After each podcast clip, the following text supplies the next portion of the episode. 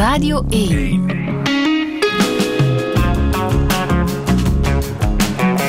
Touché. Met Friede Lesage. Touché met ruimtevaartingenieur Stijn Ilsen. Goedemorgen. Goedemorgen, Hoe gaat het met je? Bijzonder goed. De zon schijnt, dus dat is fijn. Je bent eh, een van de sprekers op de interactieve expo Space. Die loopt tot eind juni in eh, de Antwerp Expo. Eh, want je bent natuurlijk ruimtevaartingenieur. En ik kan me voorstellen dat je toch al even bent gaan piepen hè, op die expo. Ik ben eens gaan kijken bij de persconferentie, mochten we wel eventjes rondlopen. En onder de indruk? Ja, het is toch wel fantastisch. Ja? Allemaal die grote modellen. Sommige raketten liggen daar, natuurlijk niet op ware schaal, maar dan heb je een lander die ooit op de maan heeft gestaan. Het is natuurlijk niet de echte lander, maar dan zie je hoe groot dat, dat ding is. Eh, een aantal modellen hangen ook, een aantal Belgische zaken waar ik zelf aan heb meegewerkt. Dat is dan fijn door een museum te lopen. Dan denk je van, hé, hey, ik weet eigenlijk hoe dat langs de binnenkant eruit ziet, of dat het eigenlijk werkt. Dus ja, het is, het is bijzonder mooi. Een absolute aanrader om eens naartoe te gaan. En hoe komen al die modellen in eh Antwerp Expo terecht? Ja, ik heb een verhaal gehoord van Jurgen Engels, de organisator van, van het gebeuren, die eigenlijk vooral ruimtevaart enthousiast is. Die vindt het heel erg leuk en boeiend. En die had ergens gehoord dat een bedrijf modellen had gemaakt op ware schaal. Heel veel modellen van raketten en satellieten en van alles en nog wat. En dat het bedrijf failliet was gegaan tijdens de coronacrisis. En dat hij dan met zijn zaak, ik weet niet wat dat pre- precies gegaan is, daarop heeft geboden samen met heel veel andere musea. En het eigenlijk per ongeluk gekocht heeft. En dan, als ik het goed begrepen heb, twaalf van die grote containers heeft gekregen met al die modellen daarin. Wat en dan begonnen daar is dan van, oké, Ja. hier bouwen we dan een mooie ruimtevaarttentoonstelling rond. Mm. En blijkbaar de grootste van, van heel Europa. Ja. Heb jij ook geboden? Nee. Ik heb niet geboden. Ik wist ook niet dat het was en ik zou ook niet geboden hebben. Je gaat er wel spreken hè, op die eh, expo op eh, 17 eh, mei. Ehm, ga je eh, ook belangrijke mensen ontmoeten, daar gaan we het zo meteen eh, ook wel over hebben. Maar wat doet een ruimtevaartingenieur precies? Kan jij concreet jouw job omschrijven? Oh, ja. Ik kom regelmatig een keer op scholen en dan kom ik daar uitleg geven en denken die kinderen allemaal, iemand komt praten over ruimtevaart, dat is een astronaut. Helaas, ik ben geen astronaut, zal het waarschijnlijk ook nooit niet worden. Eh, maar ik ben ingenieur, dus ik maak dingen die astronauten gebruiken, of ik maak dingen die gewoon onbemand door de ruimte zweven. Eh, dus eigenlijk, ja, zowel eh, ja, satellieten die onbemand door de ruimte gaan, iemand moet die in elkaar steken, iemand be- moet berekenen hoe dat allemaal werkt. Mijn specifieke bijdrage is vaak hoe dat de satelliet zich moet gedragen. Ik zeg soms een keer, ik ben een soort van gedragsdeskundige voor satellieten. Hoe gaat hij ervoor zorgen dat die wetenschappers zoveel mogelijk data binnenkrijgen? Dat is vooral mijn taak. En dat is een bijzonder boeiende wereld, omdat vanaf als die satelliet vertrokken is, dan is die voor jaren, soms honderden jaren, helemaal alleen door de ruimte aan het gaan. Dus het moet wel zeer goed werken van in het begin, want als het niet goed werkt, dan kan je daar ook niemand naartoe sturen. Dus het is een heel specifiek beroep waar alles wel eh, juist moet zijn. Jij zegt zelf, ruimtevaart is minder ingewikkeld dan wij denken. Ja. Ja, en ik ben ervan dat overtuigd dat dat zo is, omdat iedereen denkt van... Je hebt ook van die liedjes van eh, eh, Rocket Scientist en, en even van... Dat is zo het, summum van de techniek. En ik denk echt wel dat wij op het randje zitten van, van techniciteit en dat wij, onze, ons, dat wij heel complexe systemen hebben. Maar als je kijkt naar radio of naar hoe dat tegenwoordig een, een, een, een, een flatscreen tv in elkaar zit, hoe dat een computer langs de binnenkant, dat zijn ook allemaal heel complexe systemen. En niemand is meer in staat om zo één systeem in zijn geheel te begrijpen.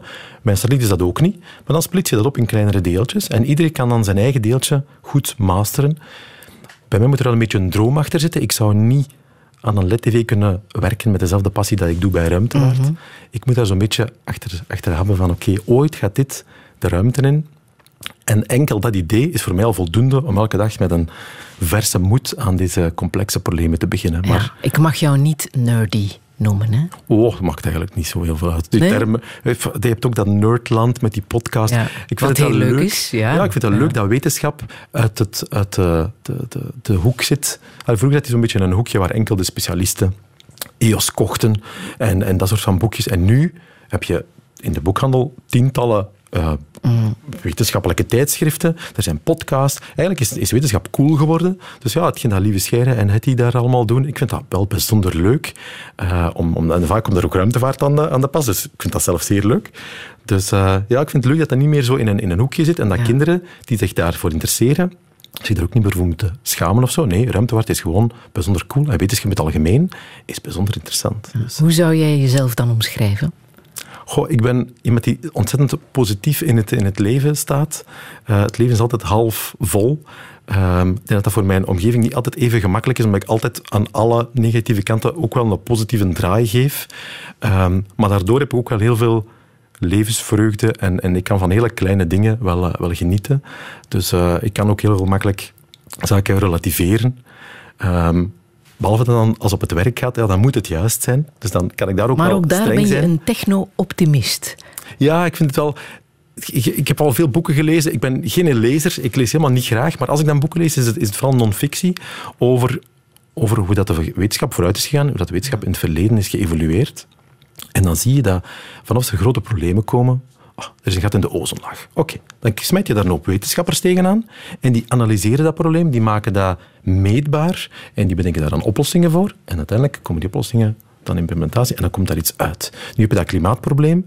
Daar zitten miljoenen wetenschappers en ingenieurs over de hele wereld oplossingen te zoeken voor dat klimaatprobleem. Dat is ongelooflijk, dat is fantastisch.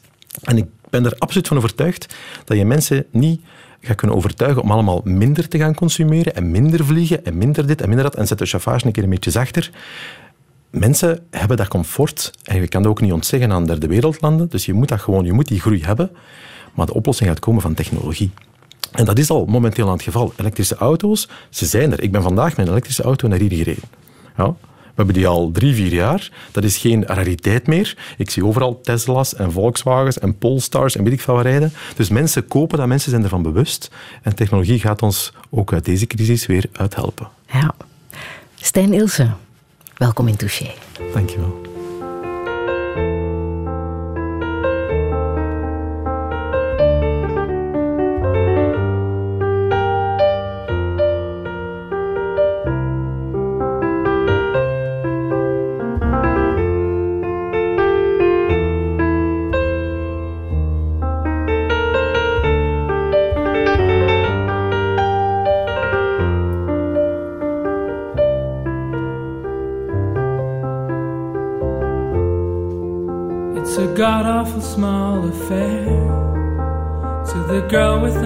Mousy hair.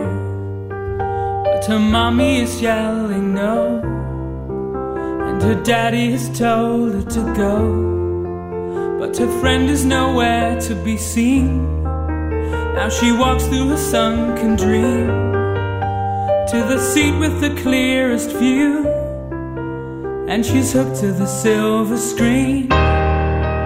But the film is a saddening bore, for she it ten times more.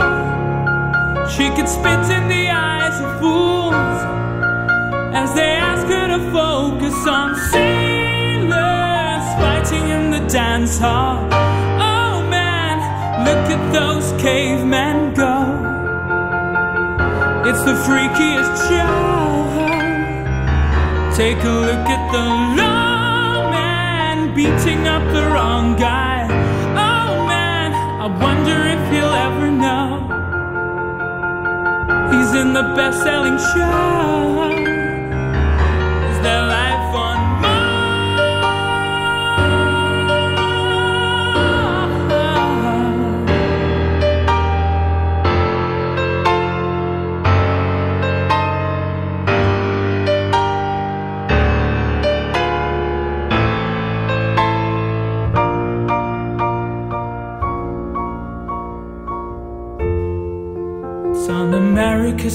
tortured brow.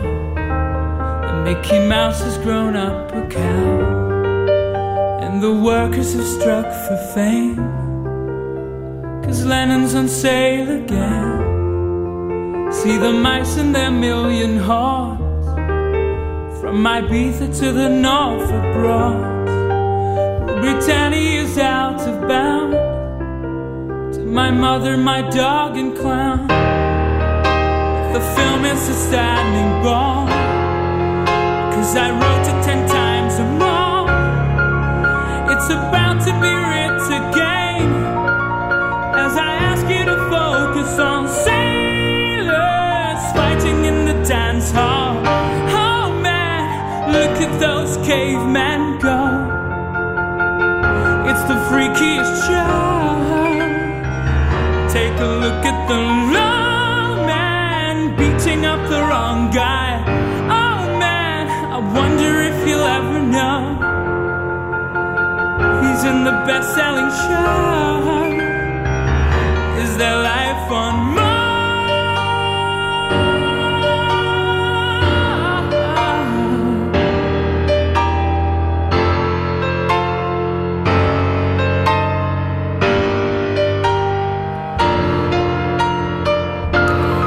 Live on Mars van David Bowie natuurlijk, maar hier in de versie van Jasper Steverlink. Hij zong ook op de exclusieve Weet ik Veel avond die afgelopen maandag te gast was op de Ruimtevaart Expo Space in Antwerpen, gehost door Kobe Ilsen. Daar hoef ik geen tekeningetje bij te maken. Jullie lijken op elkaar, Stijn.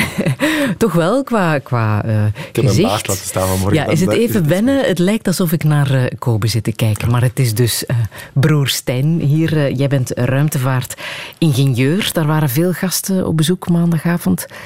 Maar jij was er niet bij, hè? Nee, ik ben al bij weet ik veel geweest, toen dat hier in de studio was. En in dit geval, ik weet, niet, maar ik weet ook niet wie dat, dat kiest, maar er waren ook andere bijzonder interessante gasten. Dus, eh, Maar als Kobe geïnteresseerd is in ruimtevaart, dan heeft dat allicht wel iets met jou te maken. ik hoop dat ik hem toch een klein beetje kan aansteken af en toe. Op familiefeesten probeer ik toch af en toe een ruimteweetje ertussen te gooien. Dus eh, ja, dat probeer ik wel. Ja. Jij bent op die expo te gast op 17 mei tijdens de Space Inspiration Nights, waar je Charlie Duke gaat ontmoeten. Een bijzondere man. Wie is Ja, dat? Charlie Duke is een Apollo-veteraan. Dus die, die man heeft nog op de maan gewandeld. Nu, dat is in de jaren, denk ik, 72 of zo geweest, of zelfs 71. Dat is al 50 jaar geleden. Eh, er zijn al ooit maar 12 man, al enkele mannen ook nog, die op de maan hebben gewandeld.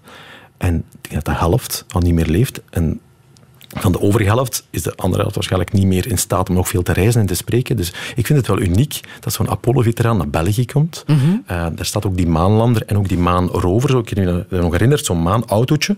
Die man heeft nog met dat maanautootje gereden over de maan. Allee, voor mij is dat een held. Ik weet niet of ik er veel ga tegen durven zeggen. Ik herinner mij dat ik die misschien al eens ben eerder tegengekomen in een vakantiejob ergens in een museum in, het, in, eh, in, in, in Luxemburg, provincie Luxemburg. Ben ik ook al eens een Apollo-veteraan tegengekomen, maar toen was ik nog, nog te jong. Maar dat gaat toch wel een bijzondere avond zijn. En vooral, ik mag daar dan voor spreken.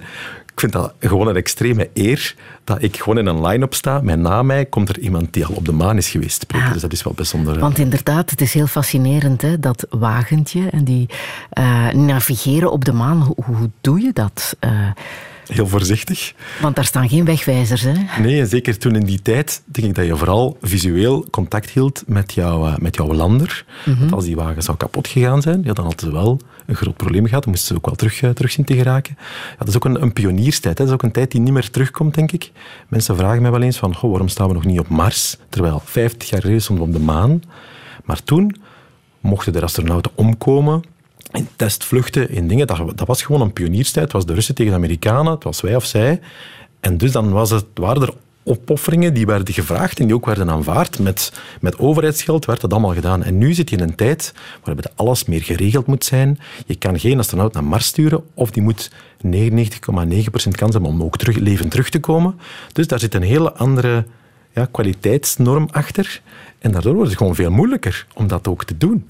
Dus eh, ja, de, de pionierstijden zijn een beetje achter ons op dat vlak. Hè. Maar toch is het belangrijk dat vooral kinderen geïnteresseerd blijven in het technische aspect. Is er echt ook nood aan ehm, technische specialisatie in Oh ja. dit vak? Oh ja, Als er iemand luistert die graag ruimtevaart wil doen, we hebben enorm veel vacatures bij het bedrijf waar ik dan werk in, in België. Het lijkt een Maar- exclusieve sector. Nee, je kan in België zoveel in de ruimtevaart doen. Als er iets is wat ik mensen wil, wil, wil meegeven, is dat als je droomt om ooit, als, als, als stel dat je nu op school zit, op de middelbare school, en je denkt van, goh, ruimtevaart, dat interesseert mij bijzonder, maar goh, wat kan ik hier in België doen? Ik moet naar Amerika gaan. Nee, nee, nee. In Europa, in België zijn er bijzonder veel leuke projecten. Wij gaan met een ruimtetuig naar een asteroïde. Wij maken een ruimtetuig dat foto's maakt van de zon, van de aarde. Wij proberen... En wij is het bedrijf waar jij nu werkt. ja, ja, ik werk bij Kinetic Space in Kruibeke. Kruibeke, dat is een zeer landelijk dorp. Ja. Je moet echt de polders door om bij ons te geraken, bij wijze van spreken. Maar daar zit een van de grootste Belgische ruimtevaartbedrijven. We zijn met ongeveer 150, 160 mensen. En we maken van alles. Van algen die ooit voeding moeten geven aan astronauten, tot dockingsystemen, tot computers, tot hele satellieten. We maken van alles. En dat is bijzonder leuk om in een bedrijf te zitten met zoveel variëteit en dat gewoon te kunnen doen op drie kilometer van mijn huis. Ik ga met de fiets gaan werken in een ruimtevaartsector. Dus uh, ja, ik weet toen, toen mijn mama wist dat ik in de ruimtevaart wou geraken, dat hij dacht van ja, nu ben ik hem kwijt. Nu gaat hij naar Amerika of naar weet ik van waar. Maar nee, ik werk gewoon in Kruibeke, Om de hoek. drie kilometer achter de, achter de Ja, hoek inderdaad. ja. Ehm, je vertelt het ook heel graag aan kinderen, hè, wat eh, ruimtevaart inhoudt en hoe fascinerend het is. Je hebt ook een eh, boek geschreven, eh, Reis naar de Sterren, samen met Angelique van Ombergen, die Ja. hier ook al is geweest in Touché. Ehm, waarom richt je je zo op, op kinderen? Is het daar dat die fascinatie begint? Ja, ik denk dat je, dat je heel veel mensen ehm, hoort. Ik geef al wel eens lezingen voor een wat ouder publiek. En dan komen mensen vaak naar mij van, "Goh, toen ik kind was, toen zag ik dat of zag ik dat. En sindsdien ben ik heel geboeid door die, door die ruimtevaart. Maar ik heb er achteraf nooit iets mee gedaan. En ik denk als je die zaadjes bij die kinderen kan gaan planten en kan laten zien van, in België is er veel mogelijk. Want kijk, ik sta hier voor jullie klas en ik werk zelf. Straks ga ik gewoon terug naar mijn satelliet. Ik zet die even aan ik ga er een spelletje mee spelen. Ga, ik ga die testen. Dus ja, ik vind dat heel fijn om kinderen te inspireren. Dat moet natuurlijk niet enkel voor ruimtevaart zijn, maar voor wetenschap in het algemeen. Dat Want je bent iets- ondertussen bezig aan een volgend boek, hè? Ja, ja ik, ik, ik- tijdens de coronatijd eh, zag ik mijn kinderen overspoeld worden door slecht nieuws.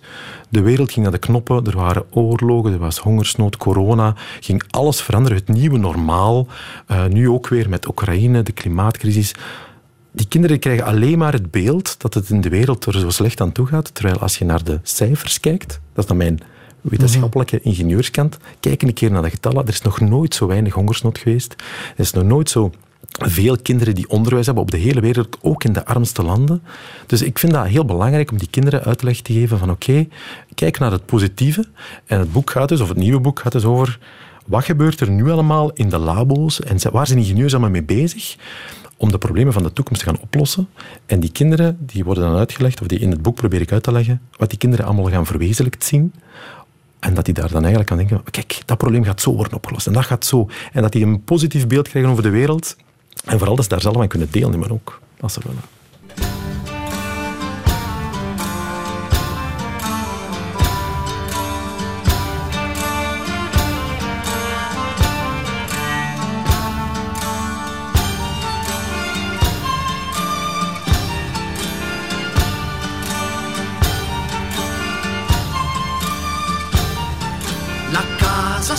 Signore di Po l'ha costruita sui sassi. La casa sua il signore di Po l'ha costruita sui sassi. Passi di mille cavalieri segnano i suoi sentieri. Vegliano dall'alto nella notte gelidi i suoi pensieri. Tagliaia, la casa sua il signore di Po costruita sui sassi. Gemo nel sonno i suoi cani sognando della caccia. Siede a banchetto la sua dama, lo sguardo assorto, fuoco e calore nelle tue sale, danze, colori, allegria. Canti e rumori, suoni di risa, nella tua casa, signore di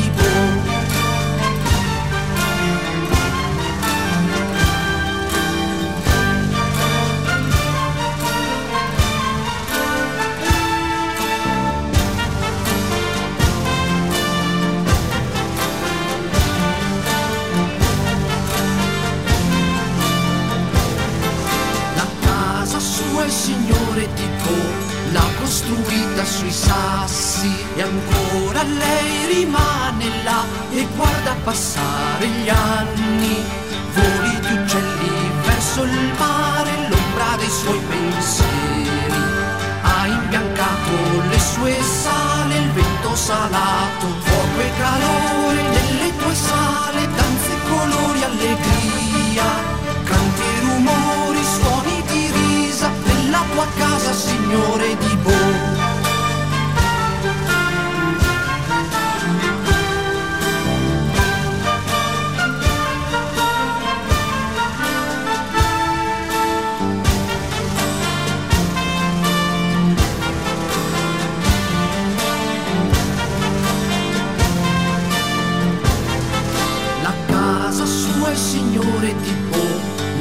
Costruita sui sassi. La casa sua il signore di Po, l'ha costruita sui sassi. Tarida tida in taran ta, tira din tiada e tara. Tira din tida e taran ta, tira din tida e tara.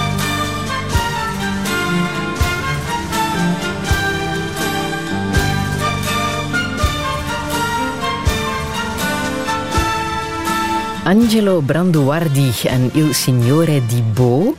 Stijn Ilse, is dit voor Moederdag? Dit is een plaatje voor moederdag. ja, absoluut. Ja, waarom precies? Wel, ons mama, die... We zijn, ik, ik kom een- uit een bijzonder warm nest, maar we waren zeker geen super muzikale familie of zo. Je hebt zo die m- families waar, waar de muziek in de genen zit. Maar als er toch af en toe iets opstond, dan was het bij ons Angelo Brandewardi. Ons mama was daar, was daar zot van. Zo'n Italiaanse virtuoos die viool speelt en zingt tegelijkertijd. Optredens zijn fantastisch, want die kan springen en viool te spelen tegelijkertijd. Dus ons mama nam ons soms mee daar naartoe. En ja, dat zijn zo een van die plaatjes die blijven, blijven hangen zijn. Ik zet het niet veel op, maar als ik het opzet, dan denk ik van, ah ja, dat is iets van, van mijn jeugd. Dat is eigenlijk heel, heel fijn. En wat voor iemand is jouw moeder? Mama is een hele lieve, zelfstandige mama. Heeft ook wel wat meegemaakt eh, in haar leven.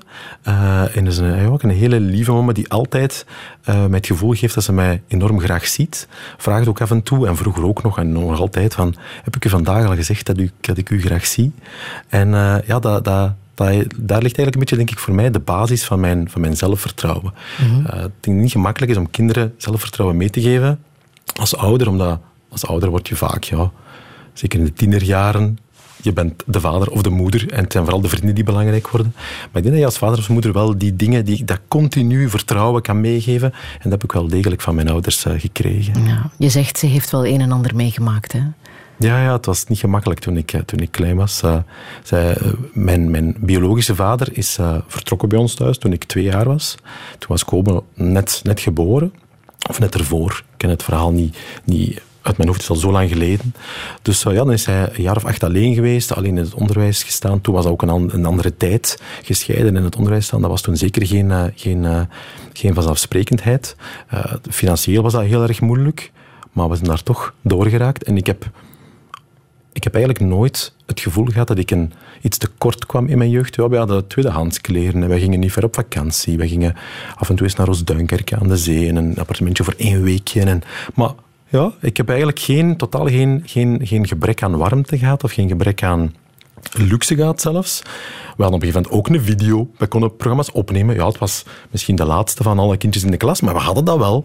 En ik vond dat helemaal niet zo niet heel erg. Ik heb dat nooit niet als een, als een tekort ervaren eigenlijk. Misschien is dat wel haar grootste verdienste, dat haar kinderen daar nooit niet, want ze maakt zich daar denk ik wel zorgen over. Van, goh, ik heb ze misschien niet kunnen geven wat ze wouden, maar ik heb me daar nooit niet echt... eh, ik heb dat nooit niet zo ervaren. En het is des te opmerkelijker omdat ze een tijd geleden een boek heeft geschreven, Krijtwit, over die periode in het onderwijs, waar ze als alleenstaande moeder hè, aan het werk was. Jaren die behoorlijk heftig zijn geweest. Ja, ja, dan zijn het pesterijen van mannelijke collega's. En dat, ik zat toen zelf ook op die school. En ik heb daar nooit iets van gezien of gehoord. Maar hoe ver gingen die pesterijen? Ja, ik heb het boek ook gelezen. Ik heb vaak ook met ons mama daarover over gebabbeld in het, eh, in het verleden. Dat, dat gaat van, ja, van, van, van de, de auto op bierbakken zetten met de banden eraf, tot, eh, tot, tot seksuele intimidatie. Dat zijn echt wel zaken waar je als alleenstaande vrouw, zeker als, als jonge moeder, in een, in een school waar de oude krokodillen van, van meesters al, al jaren rondlopen en ook heel veel macht hebben, eh, die kunnen nu bij spreken het volgend jaar in een andere klas zetten. En het jaar nadien nog in een ander jaar, zodat je als, als leerkracht heel veel werk eh, daarbij, daarbij krijgt. Dus dat is een ja, machtsmisbruik. Hè. En dat, terecht dat dat nu wordt aangekaart, dat dat eigenlijk niet meer wordt getolereerd. Ook al zal het nog in vele scholen, en niet alleen in scholen, maar in alle mogelijke sectoren nog altijd gebeuren. Maar het is toch dat dat door, die, door dit boek, maar ook door andere processen die gebeuren, dat dat toch wel stilletjes aan... ehm, uit de tijdsgeest wordt uitgehaald. Want vroeger zei ze altijd van, ja, maar in die tijd mocht dat allemaal. Het was in die tijd ook niet goed. Maar nu, op zijn minst, wordt het in het algemeen ook compleet afgekeurd. Dus laat iedereen daar dan een, eh, een les aan nemen. En had het daar ook mee te maken dat ze alleenstaand was? Ik denk niet dat, dat pesterij... Ik, dat zou je aan haar moeten vragen, dat weet ik eigenlijk, eigenlijk niet. Maar een, een, een, een, een vrouw alleen in een, in een mannenomgeving, denk ik dat inderdaad wel... Je bent kwetsbaarder aantrekt. En je bent inderdaad kwets, kwetsbaarder. Het was ook een katholieke school, wat zeker niet, niet holp in die tijd als, als uh, gescheiden, gescheiden vrouw. Dus uh, ja, dat is, je, zit ook in een hele moeilijke situatie. Zij had twee kinderen. Uh, zij moest die alleen opvoeden. Ze had een lening om een huis af te betalen. Dus die, die job is wel heel erg belangrijk. Je kan niet eventjes zeggen, maar ja, ik ga een half jaar thuis zitten en eventjes proberen terug tot mezelf te komen. Ze heeft daar zich doorgeworsteld en ze is er uiteindelijk wel heel goed uit, uitgekomen. En de pesterijen hielden op toen ze een nieuwe partner kreeg. Ja, dat heb ik ook uh, gelezen. Ja, dat wist jij niet? Ja, ik heb die pesterijen nooit zwart gezien. Hè. Ons mama is, is daar wel een, een, een, meester in om inderdaad ervoor te zorgen dat haar kinderen zich daar niet te veel zorgen over moeten maken. Uh, en die, uh, die nieuwe papa, die is in ons leven gekomen toen ik een jaar of 10, 12 was. Dus ja, alles van daarvoor. Goh, wat weet je nog mm. van, van voor je tien was? Zeker iets wat dat uh, uw ouders meemaken, maar niet direct laten zien, dat zijn dingen die je, die je vaak vergeet. Maar hoe dus, was het uh, voor jou uh, als oudste zoon om ineens een man in huis te hebben? Goh, ik heb daar heel, helemaal anders op gereageerd dan Kobe. Ja. Kobe die was, die was kleiner dan mij. In die zin, die was jonger als mij, twee jaar jonger. Maar dat was altijd een hele stevige, nogal een, zeer zelfstandige en, assertieve jongen. Ik was vaak een jongen die uh, misschien, misschien door de situatie had geleerd om mij wat rustig te houden, volwassen te gedragen, uh, compromissen te zoeken. Als ons mama hoofdpijn had, dan zei ik, Kobe, een beetje rustig. Dus ik, had, ik denk dat ik mij, mijzelf snel heb moeten laten opgroeien daardoor. Um, maar daardoor, ja, had ik eigenlijk niet zo echt een probleem dat er een nieuwe man in ons eh, gezin zou, zou komen. En ik heb die eigenlijk, denk ik, redelijk gemakkelijk aanvaard en toegelaten. Uh, terwijl dat bij Kobe wat moeilijker ging, maar op termijn is dat allemaal wel, wel perfect goed gekomen. Ja. Jullie zijn geadopteerd. Ja, dat is, wel, dat is wel een heel leuk verhaal. Ze zijn uiteindelijk getrouwd, uh, of hertrouwd dan. Want uh, mijn, mijn, mijn nieuwe papa, uh, die we, zoals wij hem, noemen, die, uh, die was al getrouwd, had ook wel geen kinderen. Dat maakt de situatie ook wel gemakkelijk, denk ik, dat hij geen kinderen had van daarvoor. En uh, ze zijn dan hertrouwd toen ik jaar of 19 was, denk ik. En toen kwam, kwam het ineens het idee van, ik zou jullie graag adopteren. Vooral dan om, om ja, zaken te regelen die anders heel moeilijk zijn. Erfelijke, uh, erfzaken en zo van die, dingen. En ook om het een beetje officieel te maken dat ja, hij onze nieuwe vader was. En dat betekent dat we onze achternaam veranderden. Ik kan me, kan me dat nu niet meer voorstellen hoe dat zou moeten zijn dat je aan je kind gaat vragen van, oh, kijk, je graag adopteren, maar uw achternaam gaat wel veranderen. Maar ik had eigenlijk niks met die achternaam. Ik heb ook niks... Ik heb geen enkel probleem met mijn biologische familie. Ik ken die ook helemaal niet, maar ik heb ook totaal geen nood om daar mee contact in, in, te komen. Maar ik had daar ook totaal geen probleem van om dan afscheid te nemen van die naam. Maar je weet wel wie dat is, jouw ja, biologische vader? Mijn, mijn biologische vader woont 10 kilometer van ons vandaan of zo. Hij heeft ook andere kinderen gekregen. Ik heb die ook al een keer ontmoet. En ik weet dat bij Kobe vaak de, de, de drang leefde, zeker in, in, een aantal jaren geleden, om daar wat meer contact mee te zoeken. Ik heb dat nooit niet gehad. Ik heb, ik heb een bijzonder boeiend, leuk leven. Ik heb, een, ik heb veel kinderen thuis lopen. En ik heb genoeg mensen in mijn dichte ah. kring en ik heb altijd geleerd dat iedereen heeft evenveel tijd. Dus als je zegt ik heb daar geen tijd voor, dan betekent dat je gewoon andere dingen belangrijker vindt. Wel, in dit geval vind ik mijn eigen gezin, mijn vrouw, mijn kinderen, mijn eigen familie, mijn schoonfamilie, die vind ik belangrijker dan een biologische familie die ik al 40 jaar niet meer heb, heb gezien. Dus ik stel daar die prioriteit en ik vind dat heel belangrijk dat ik dat, dat, ik dat zo doe. Ja, maar sindsdien heet jij dus Ilsen. Ja. Jouw zelfs, nieuwe familienaam. Ja, we hebben zelfs uh, je negentiende, maar toch wel, dat is toch wel iets, op je negentiende van naam veranderen. Ja, ik zat toen in de Universiteit van Delft en ik moest dan aan de, aan de secretariat gaan zeggen, ik ben van achternaam veranderd. Die mensen die keken van, wow, Dan hebben wij een, een akte nog. Ik zeg, ja, ik heb hier een akte en ik heb dan ook geboortekaartjes laten drukken. De renaissance van Stijn en Kobe ook met bloemen nog kransen. Want dat moet je natuurlijk communiceren. Je moet dat, je moet dat communiceren. Ze hadden inderdaad dat doorgestuurd naar, naar alle, allerlei mensen.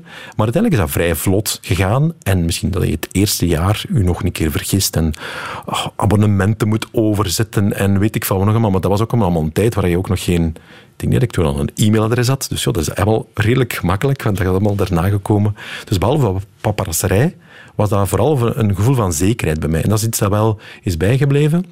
Mijn, mijn, vader was een, eh, of mijn vader is een, is een heel harde werker, heeft, heeft goed zijn, zijn geld verdiend door veel zelf hard te werken, bedrijven uit de grond te stampen. En, en is, heeft daardoor een soort van financiële zekerheid voor zichzelf gecreëerd. En door die door zo lang en zij zich formeel aan mij te verbinden, geeft dat mij altijd het gevoel dat daar een vangnet klaar staat. Dat, dat mijn ouders daar gaan zijn voor als het een keer bij mij zou fout lopen. En dan, daardoor heb je continu het gevoel dat als je bepaalde beslissingen neemt, zowel professioneel als privé, dat, dat je dat nooit compleet risicovrij moet doen, waardoor je soms iets vrijer kan kiezen. En die vrijheid heeft me toegelaten om bijvoorbeeld in Nederland te gaan studeren, als ons mama nog altijd alleen was geweest. In Nederland, dat was op kot, dat was, eh, dat was een redelijk duur uh, inschrijvingsgeld. Ik had dat nooit kunnen doen. En door die adoptie, door die, die nieuwe papa die ja, zich daar volop in smeet en, en zich helemaal overgaf daaraan en ons compleet aanvaarde als zijn eigen kinderen, is dat er allemaal wel gekomen. Dus eigenlijk is heeft dat... hij jouw studies ook mee? Ja, ja hij heeft mij meegevormd. Als, ik zat hier niet en Kobe waarschijnlijk ook niet. Hij had ook niet kunnen doen wat hij, wat hij nu deed als hij er niet was geweest. Dus uh, op dit vlak heeft hij misschien de eerste tien jaar gemist, maar heeft wel heel bepalend geweest in ons leven daarna.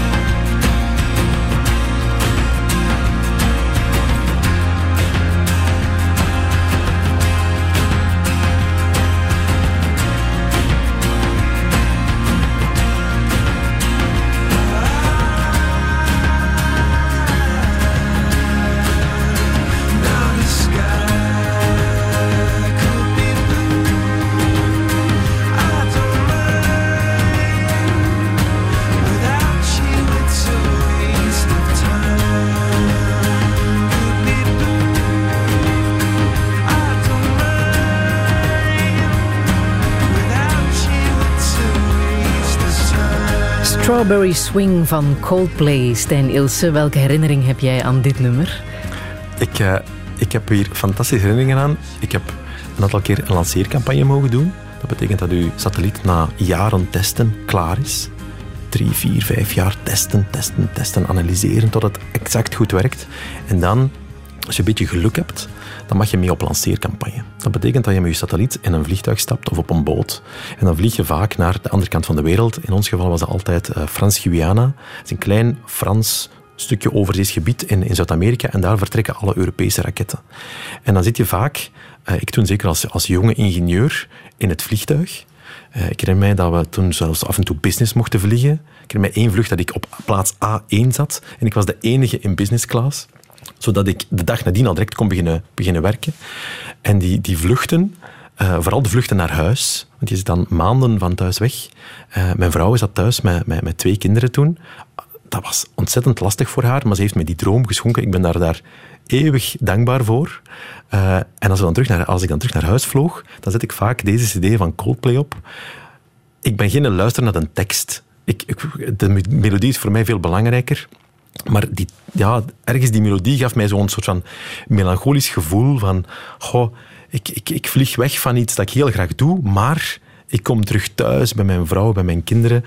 Eh, ik wist dat het soms maar voor eventjes was, dat ik dan daarna weer terug moest. Maar dat was eigenlijk altijd ja, een, een, een, heel, fijn, eh, een heel fijne reis. Zo, zo naar daar, maar ook terug. Ja, en dat liedje is daar een beetje voor mij aan, aan verbonden. Ja. Die lancering die je hebt meegemaakt, dat was van de Herschel... De Herschel Space Telescope, ja. Een van de grootste telescopen ooit gemaakt. Ja, en niemand in België kent die. Jullie kennen allemaal de Hubble. Aha. En de Hubble is een Amerikaanse telescoop. De Herschel is een, is een Europese telescoop. Het heeft een spiegel die groter is dan de Hubble. Maar er is ook een verschil in PR-budgetten tussen Amerika en, en Europa. Dus ja, ik was, uh, ik was afgestudeerd in Delft. Ik, ben, ik dacht, ik ben Master of Science in Aerospace Engineering. Als je dan bij je schoonfamilie komt, dan mogen je direct naast de, naast de papa gaan zitten. Want ja, kijk, dat is nu eenmaal een titel. Dat, dat, Ja. dat, dat klinkt wel goed. Uh, maar ik kwam terug in België en ik dacht, ja, ik ga solliciteren in België. Ik wil de ruimtevaart in. En ik uh, heb toen gesolliciteerd bij, bij Kinetic Space, waar ik nu ook werk. Dat heette toen nog Verhaard Space. En die zeiden, ja, sorry, we hebben geen, we hebben geen plaats voorlopig voor ruimtevaartingenieurs. Wij, wij zijn juist in een fase dat we tussen projecten tussen zitten. We hebben geen, we hebben geen werk. Ik dacht, maar alleen mannen, ik, ik woon in Zwijndrecht. Ik woon hier drie kilometer vandaan. En ik dacht, oké, ik ga niet een job aannemen buiten space. Ik heb jobs gekregen voor, voor een baggeraar te gaan werken op een boot en zo. Ik dacht, nee, nee, nee. Als ik nu de keuze maak Blijf om bij je uit core space te business, werken, ja. dan dingen. Ik heb dan fruit gesorteerd. Ik heb een decathlon dingen gedaan. Ik heb eh, eh, auto's van boten gereden in de haven. Ik heb van alles gedaan, tot ik uiteindelijk een job kreeg in de ruimtevaart. En dat was in Duitsland. Weer daar heeft mijn vrouw haar job opgegeven om mij te volgen. Uit eh, liefde en Ja. dankbaarheid. Allee, ik vond dat fantastisch dat zij dat deed. Maar hoe bijzonder was het dat jij mee kon eh, de lancering volgen? Want dat is toch niet iedereen gegeven? Nee, nee, ik. nee. Ik denk dat we met een team zijn van ongeveer... Dat was een heel groot project. Ik Ja. denk dat Herschel ongeveer 1,1 miljard euro heeft gekost. Dat is een gigantisch project. En dan sturen ze jou mee Ja. naar Frans-Guinea voor de lancering. Ja, er waren ongeveer 200 mensen die in Europa daarvan werkten. Daar mochten ongeveer 100 mensen mee naar, naar, naar Frans-Guyana. Ik was daar al bij, ik was al heel blij. En dan uiteindelijk voor de lancering zelf zit er ongeveer 20 mensen over. 10 mensen in de controlezaal voor de raket. Dat zijn vaak de, de, de bazen. De mannen die op de rode en de groene knop moeten duwen. Maar die baseren zich op, zijn we klaar of zijn we niet klaar, op het technisch advies van het technisch team dat dat satelliet controleert. En ik zat in die technische, in dat technisch team. Ik ben degene die het laatste eh, op de raket, de, raket, de, lans- de satelliet, heeft aangezet. Eh, en het leuke aan die Herschel is, helemaal op het einde, ehm, ja, wordt er een aantal kabels nog verbonden, wordt er een aantal dingen toegedaan. En op een van die eh, aluminiumfolie-achtige zaken, zijn van die, van die zilverfolies, eh, hebben we onze naam geschreven. Als zijn dat de laatste tien die op de lancering nog mee mochten, mochten zijn. Dus de naam van mij, van mijn vrouw, van mijn twee kinderen toen. Van mijn andere kinderen staat daar niet op, want die, die waren er nog niet. En dat stukje zit daar dus op, is toegeplooid, is vertrokken. En die Herschel die hangt ja, anderhalf miljoen kilometer hier vandaan. En die gaat nooit meer terugkomen naar de aarde. Die hangt daar voor eeuwig en altijd rondjes te draaien rond de zon. En die gaat dus niet alleen mij overleven, ook mijn kinderen overleven. En misschien zelfs de hele mensheid overleven. Op zich is dat niet erg, dat is een naam op een, op een stukje aluminiumfolie. Maar als je daar als je ru- ru- ruimtevaartingenieur zit, dan is dat wel bijzonder interessant. Is dat een soort traditie? Doen ze dat daar allemaal? Als je daar Ehm, zo dichtbij betrokken Ik bent? heb nog maar twee lanceringen gedaan. Op een andere satelliet hebben we niet op de, op de satelliet zelf geschreven, maar op de raket hebben we onze namen geschreven. Ja, ja er, wordt, er is wel plaats voor, voor persoonlijke zaken in zo'n dingen. Je zit vaak ver van de familie. eh, weken, maanden soms, eh, in, een, in een lanceerbasis, eh, in een klein team. Dat creëert een hele hechte band. Ehm, en dan worden er soms wel een keer van die persoonlijke dingen, dingen gedaan. Ja. Je hebt twee lanceringen meegemaakt. Welke was dan de tweede? De tweede was Proba V. Proba V is een, is een lancering van een Belgische satelliet. Mensen weten dat vaak niet, maar er zijn drie Belgische satellieten in de ruimte. Ja, hoe bijzonder is dat? Ja, voor mij is dat normaal, want ik heb die ik heb aan de eerste niet, meer, niet meer meegewerkt, maar de andere twee heb ik persoonlijk in mijn handen gehad en zijn door mij getest geweest. Uh, dat is toch wel vrij bijzonder. En er zijn niet veel, er zijn veel Europese landen die meewerken aan satellieten, maar zeker kleine landen hebben vaak niet satellieten van zichzelf. Bijvoorbeeld Nederland, die hebben wel kleine satellietjes meegeholpen en zo, maar mm wij hebben als België ingezet op, wij willen in België de industrie capabel maken om zelf satellieten te maken. En je hebt, we hebben Probavees bijvoorbeeld een satelliet, die maakt elke dag een beeld van de hele aarde en de vegetatie van de aarde. Waar groeit wat? En elke dag opnieuw. En als je dat dan kan vergelijken met de dag ervoor, de week ervoor, de maand ervoor, het jaar ervoor, vijf jaar ervoor, dan zie je evoluties die je anders niet kan zien. Eh, de evolutie van de woestijnen, evolutie van het, uh, van het regenwoud, maar ook een bepaald bos in West-Vlaanderen kan je vanuit de ruimte continu gaan observeren. En dat is een heel belangrijke maatschappelijke satelliet. En als je daar dan als ingenieur aan kunt meedoen, je komt een keer op een, op een congres waar wetenschappers laten zien wat ze ermee doen met die data, ja, dat geeft een heel fijn gevoel dat door jouw inspanning, jouw zweet en, en, tranen soms, dat je dan iets kan maken waar dat uiteindelijk de wereld toch een klein beetje beter van maakt. En weet je nu concreet wat er met die beelden van de satelliet waar jij hebt dan meegewerkt, eh, wat daar concreet mee gebeurt? Door ja, ProbaV is momenteel uh, heeft, heeft een tiental duizenden wetenschappers over de hele wereld van data voorzien. Vaak komt uit die data komt analyses die dan uiteindelijk bij beslissingsmakers terechtkomt.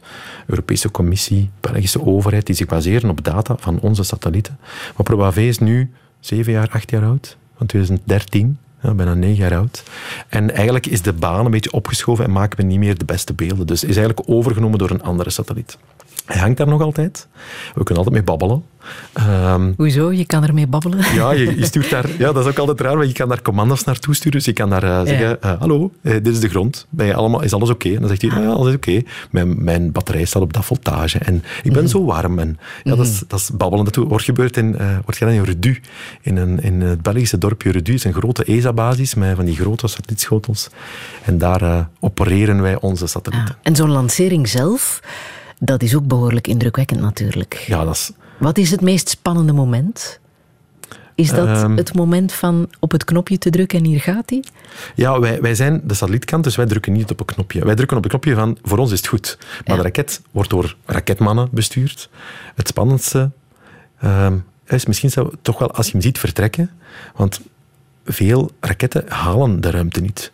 Ongeveer 1 op de 20, 1 op de 15. De snelheid moet exact zijn. Moet exact zijn, ja. En, en, en sommige raketten ontploffen nog. We hebben in, in Kruijbeek al dingen gemaakt waar dan mensen jaren aan hebben gewerkt. Op het einde vaak avonden, weekends om dat ding klaar te krijgen en zit dan op een raket en dan ontploft dat 15 seconden na het lanceren. Omdat raketten nog altijd bijzonder moeilijke zaken zijn. Uh, gelukkig heb ik zelf nog niks gehad dat is, on, dat is ontploft. Uh, ik denk dat dat heel mentaal geweest frustrerend, eh, gaat zijn. Ehm, maar als je dan uw ding ziet vertrekken, dat geeft een, een bijzonder gevoel. Zeker als je dat dan ook echt kan zien. Ik herinner mij één lancering bij, bij die Herschel dat ik achter de controlezaal moest zitten. Ik moest achter mijn console blijven zitten. Tot acht seconden voor lancering. Maar ik zat in een zaal, ik zag de raket niet. Dus ik ben op acht seconden voor lancering gaan lopen, lopen, dat mijn leven ervan afhong, om 20 seconden later buiten te staan en dan de raket te zien, zien vertrekken en, vooral het gebulder te horen. Ja, Dat, is, dat is heel emotioneel. Um, ja, dat, horen zelfs tranen bij soms, omdat heel veel oudere collega's ook, ja, dat, veel mensen hebben daar echt, echt wel opofferingen voor gedaan, lang in het buitenland gewerkt, uh, harde, harde dingen gedaan, veel, veel lange uren, lange weekends uh, voor, voor gewerkt. Als je dan die vertrekken, het heeft ook iets, een bepaalde mooie, een soort van schoonheid om zo'n raket te zien, te zien opstijgen. Het summum van technologie die je dan ziet vertrekken. En er is ook geen weg terug. In het midden van lancering kan je niet zeggen, oh, wacht mannen, software is verkeerd, we gaan terug landen. Dat, dat gaat niet. Dus dat is een, een, een onomkeerbaar gebeuren. En uh, ja, de, de, de, ook uw, uw gevoel, het is niet alleen hetgeen dat je voelt zelf, maar ook gevoeld de raket trillen. Hè. Uw buik bromt mee met de raket. enorm gevaarte uh, lawaai, wat je zegt. Ja. Uh, ja. Hm. Het is enorm fijn om dat te kunnen doen. Ik, ik wens elke uh, ruimtevaartingenieur die in België werkt of over heel de wereld, die soms maar aan een klein stukje van zit werkt, het, het, gevoel om ooit een keer mee te kunnen gaan als onze lanceercampagne, omdat dat motivatie geeft voor de volgende twintig jaar. Dat is ongelooflijk.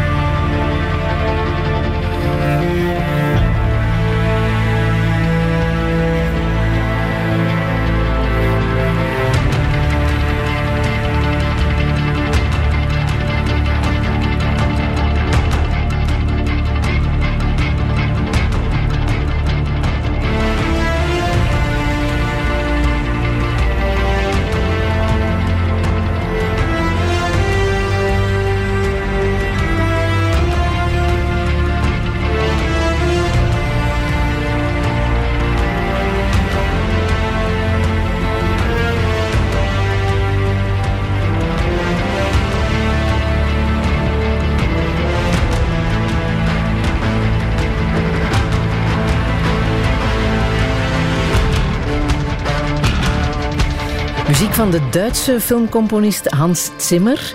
Last But One, muziek die ook te horen was in de film The Rush. Film over eh, Formule 1-rijder Niki Lauda. Maar daarover gaat het niet, denk ik, bij jou, Stijn Ilsen. Het gaat over die muziek, hè. Dit moest en zou er absoluut in, in Touché. Je bent trots dat je dit vanmiddag kan laten horen. Ja, filmmuziek komt heel, heel zelden, denk ik, op Radio 1. Er is ooit een keer een programma van Kobe geweest over filmmuziek, maar dat was heel erg laat. Ik van 10 tot 11 of Wij 11 doen tot ons 12 best zelfs. in Touché. Wij doen ons best. Nou, ik, vind dat, ik vind dat heel fijn. Ehm, ik werk vaak geconcentreerd en dan heb ik vaak filmmuziek nodig om iets te hebben dat mij, dat mij motiveert. De- zeker deze soort van muziek heeft iets heroïs, heeft iets episch. En Het zou passen bij een lancering. Ah, wel, ik wil dat altijd een keer graag opzetten. Alleen, ik heb collega's die vaak... eh ja, met, met, met klanten daarbij, met zo'n lancering, met mensen van ESA, dingen. Dus het is niet het moment om dat een beetje zot te doen. Maar ja, ik het altijd wel een keer vaak op willen zetten tijdens een contact met de satelliet, wat dan nog altijd wel heel, heel fijn is. Je zit daar in redu te wachten. En exact op het moment, exact op de seconde dat we hem verwachten, komt hij over de horizon. Je ziet hij niet, want er is aan een antenneschotel op gericht. Het signaal komt binnen, je kan met die satelliet beginnen communiceren. Als je daar dan een muziekje als dit zou kunnen onderzetten, ik zou het bijzonder inspirerend vinden. Maar hoe komt het dat jij zo erg fan bent van de muziek van Hans Zimmer? Ja, ik denk het zaadje is geplant eh, toen ik met, met Kobe een jaar of, ja, toen ik een jaar of 12, 13, 14 was of zo, een van de eerste keren alleen naar de cinema ging. We hadden een cinema in Zwijndrecht, die is er nog altijd, Cinema Rubus. kan maar 100 man in, in zo'n heel oude zaal, maar bijzonder leuke dorpscinema. Maar deze film zijn we gaan zien in de, in de Metropolis of zo, in de UGC in, in Antwerpen. En ehm, daar is ook, dat is, een film, The Rock. En eh, The Rock heeft filmmuziek van Hans Zimmer. Dat is een hele actiefilm zo. En wij waren daar, ik zat er met Kobe en wij gingen wel naar de film kijken, maar we waren vooral door die muziek eh, van ons sokken geblazen. Die muziek wordt ook vaak gebruikt bij van die heroïsche programma's, zo Expeditie Robinson, dat soort van zaken. En we zijn de dag nadien, alle twee, naar de FNAC gefietst met ons fietsje door de voetgangerstunnel. Eh, en we stonden alle twee met datzelfde cd'tje in onze, in onze armen. En alle twee zeiden we tegen elkaar, zal ik hem wel kopen? Jij mocht er dan ook wel eens naar luisteren. Want op ons kamer hadden we zo'n stereo-installatie gekregen. En uiteindelijk hebben we hem alle twee gekocht. En we hebben dat ding grijs gedraaid. Ondertussen iets te grijs. De rock is een beetje voor mij gepasseerd. Maar Hans Zimmer heeft daarna zoveel mooie muziek gemaakt. Soms heel rustig, soms heel stil, soms heel experimenteel, soms heel bombastisch. En ik vind het bijna altijd goed. En dit Dus, heb ja. jij nodig om je te kunnen concentreren. Dit is de muziek die jou helpt. Ja, als ik zo echt een analyse moet maken, of ik wil... Ik zit heel vaak in meetings en dan, dan, dan, dan ben ik rap afgeleid. En dan moet ik mij soms even kunnen afsluiten van oké, meeting is gedaan. Ik ga niet naar mijn mails kijken, ik ga niet naar mijn acties kijken. Ik wil nu eventjes dit afwerken, omdat anders iedereen begint te bellen en doen. En dan zet ik vaak deze muziek op. Ik hoor niet wie dat er belt, maakt me ook niet uit. Als ze mij echt nodig hebben, zullen ze wel terugbellen. En dan zet ik met deze muziek op en dan werk ik mijn dingen af. En is het ook af en is het gedaan. En ik vind dat... Ja, ik vind dat de muziek die mij in een soort van concentratiemodus brengt, eh, kan het ook opzetten. En dan mogen mijn kinderen beginnen roepen en tieren. Ik hoor het niet meer. En dan is, het, eh, is mijn werk eh, klaar. Hoe laat jij je werk los? Hoe doe jij dat? Ehm, ik kan dat vrij goed. Ehm, zeker nu dat ik terug technisch werk doe. Mijn, mijn carrière is wat geëvolueerd van, eh, van testingenieur, waarbij de satelliet hands-on test. Eh, elke dag ga je in de cleanroom, in zo'n proper kamer, zet de satelliet aan en je begint te testen. Je kent dan alle ins en outs van de satelliet. Je kent alles perfect, want je weet perfect. Je hebt alle mogelijke problemen gezien. Dan ben ik meer geëvolueerd in een soort van design-ingenieur, van hoe gaan we de volgende eh, satellieten maken, met de ervaring van daarvoor. En dan werd mij gevraagd binnen, binnen, binnen Kinetic van, ja, we zien in jou ook wel een projectmanager, eh, waarin dat je een team kan aansturen, eh, programmatisch dan, dus wie doet wat, en budgetten en schedules en dat. Ik heb dat gedaan voor een jaar of drie, vier, soms kleine projecten, soms grotere projecten. En dan dacht ik van, dit vind ik eigenlijk helemaal niet leuk. Ik mis dat technisch stuk. Ik, ben, ik heb niet vijf jaar gestudeerd om naar schedules te zitten kijken en naar kosten te zitten kijken, die heel moeilijk in te schatten zijn. Wij zitten in een branche met heel veel technische risico's. Ik wil terug dat technisch luik gaan doen. En dan heb ik, een godzijdank, een fantastisch bedrijf dat zegt van oké, als je geen projectmanager wilt worden, geen probleem, wij kunnen u ook een soort van teamrol geven. We noemen het bij ons principal engineer, waarbij dat je de technische leiding krijgt over een team. En nu heb ik 13, 14 jonge gasten, dames, heren, die fantastisch werk leveren, die ik mag wat aansturen.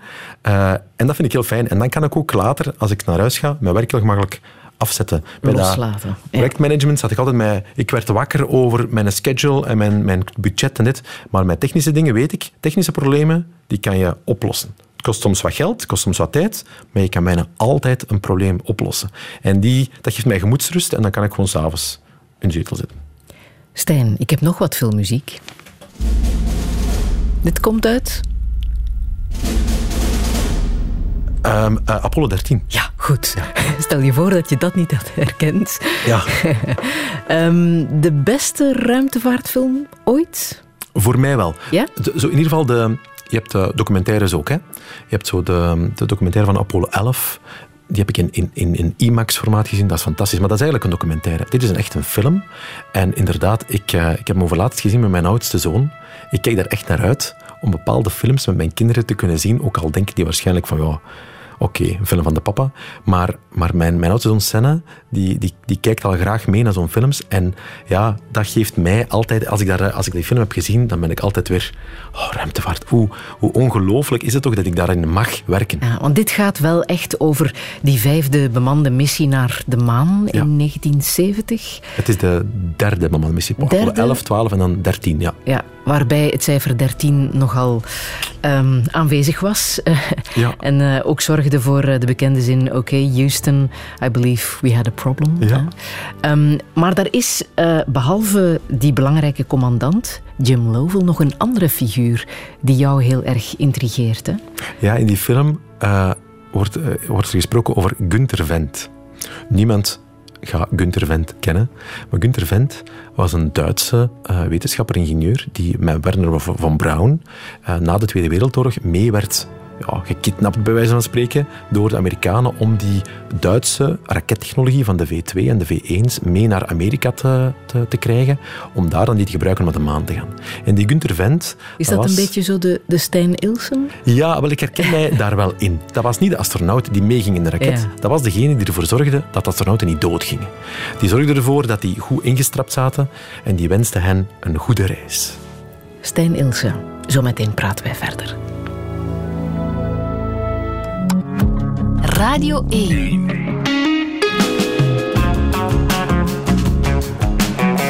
Douché. Met Friede Lesage. Touché met ruimtevaartingenieur Stijn Ilse. Hij omschrijft zichzelf als een techno-optimist en een man die graag anderen gelukkig maakt. Statistieken en feitenkennis bewijzen dat de wereld er ondanks alle onheil veel minder erg aan toe is dan we denken. Dit helpt hem te aanvaarden dat zijn biologische vader hem in de steek liet en dat een van zijn kinderen niet levensvatbaar bleek. Maar hoe moet het verder? Wat is de waarde van broederschap? Hoe kunnen we conflicten vermijden en zullen zijn kinderen naar de ruimte kunnen reizen? Dit is Touché met Stijn Ilse. Een goede middag.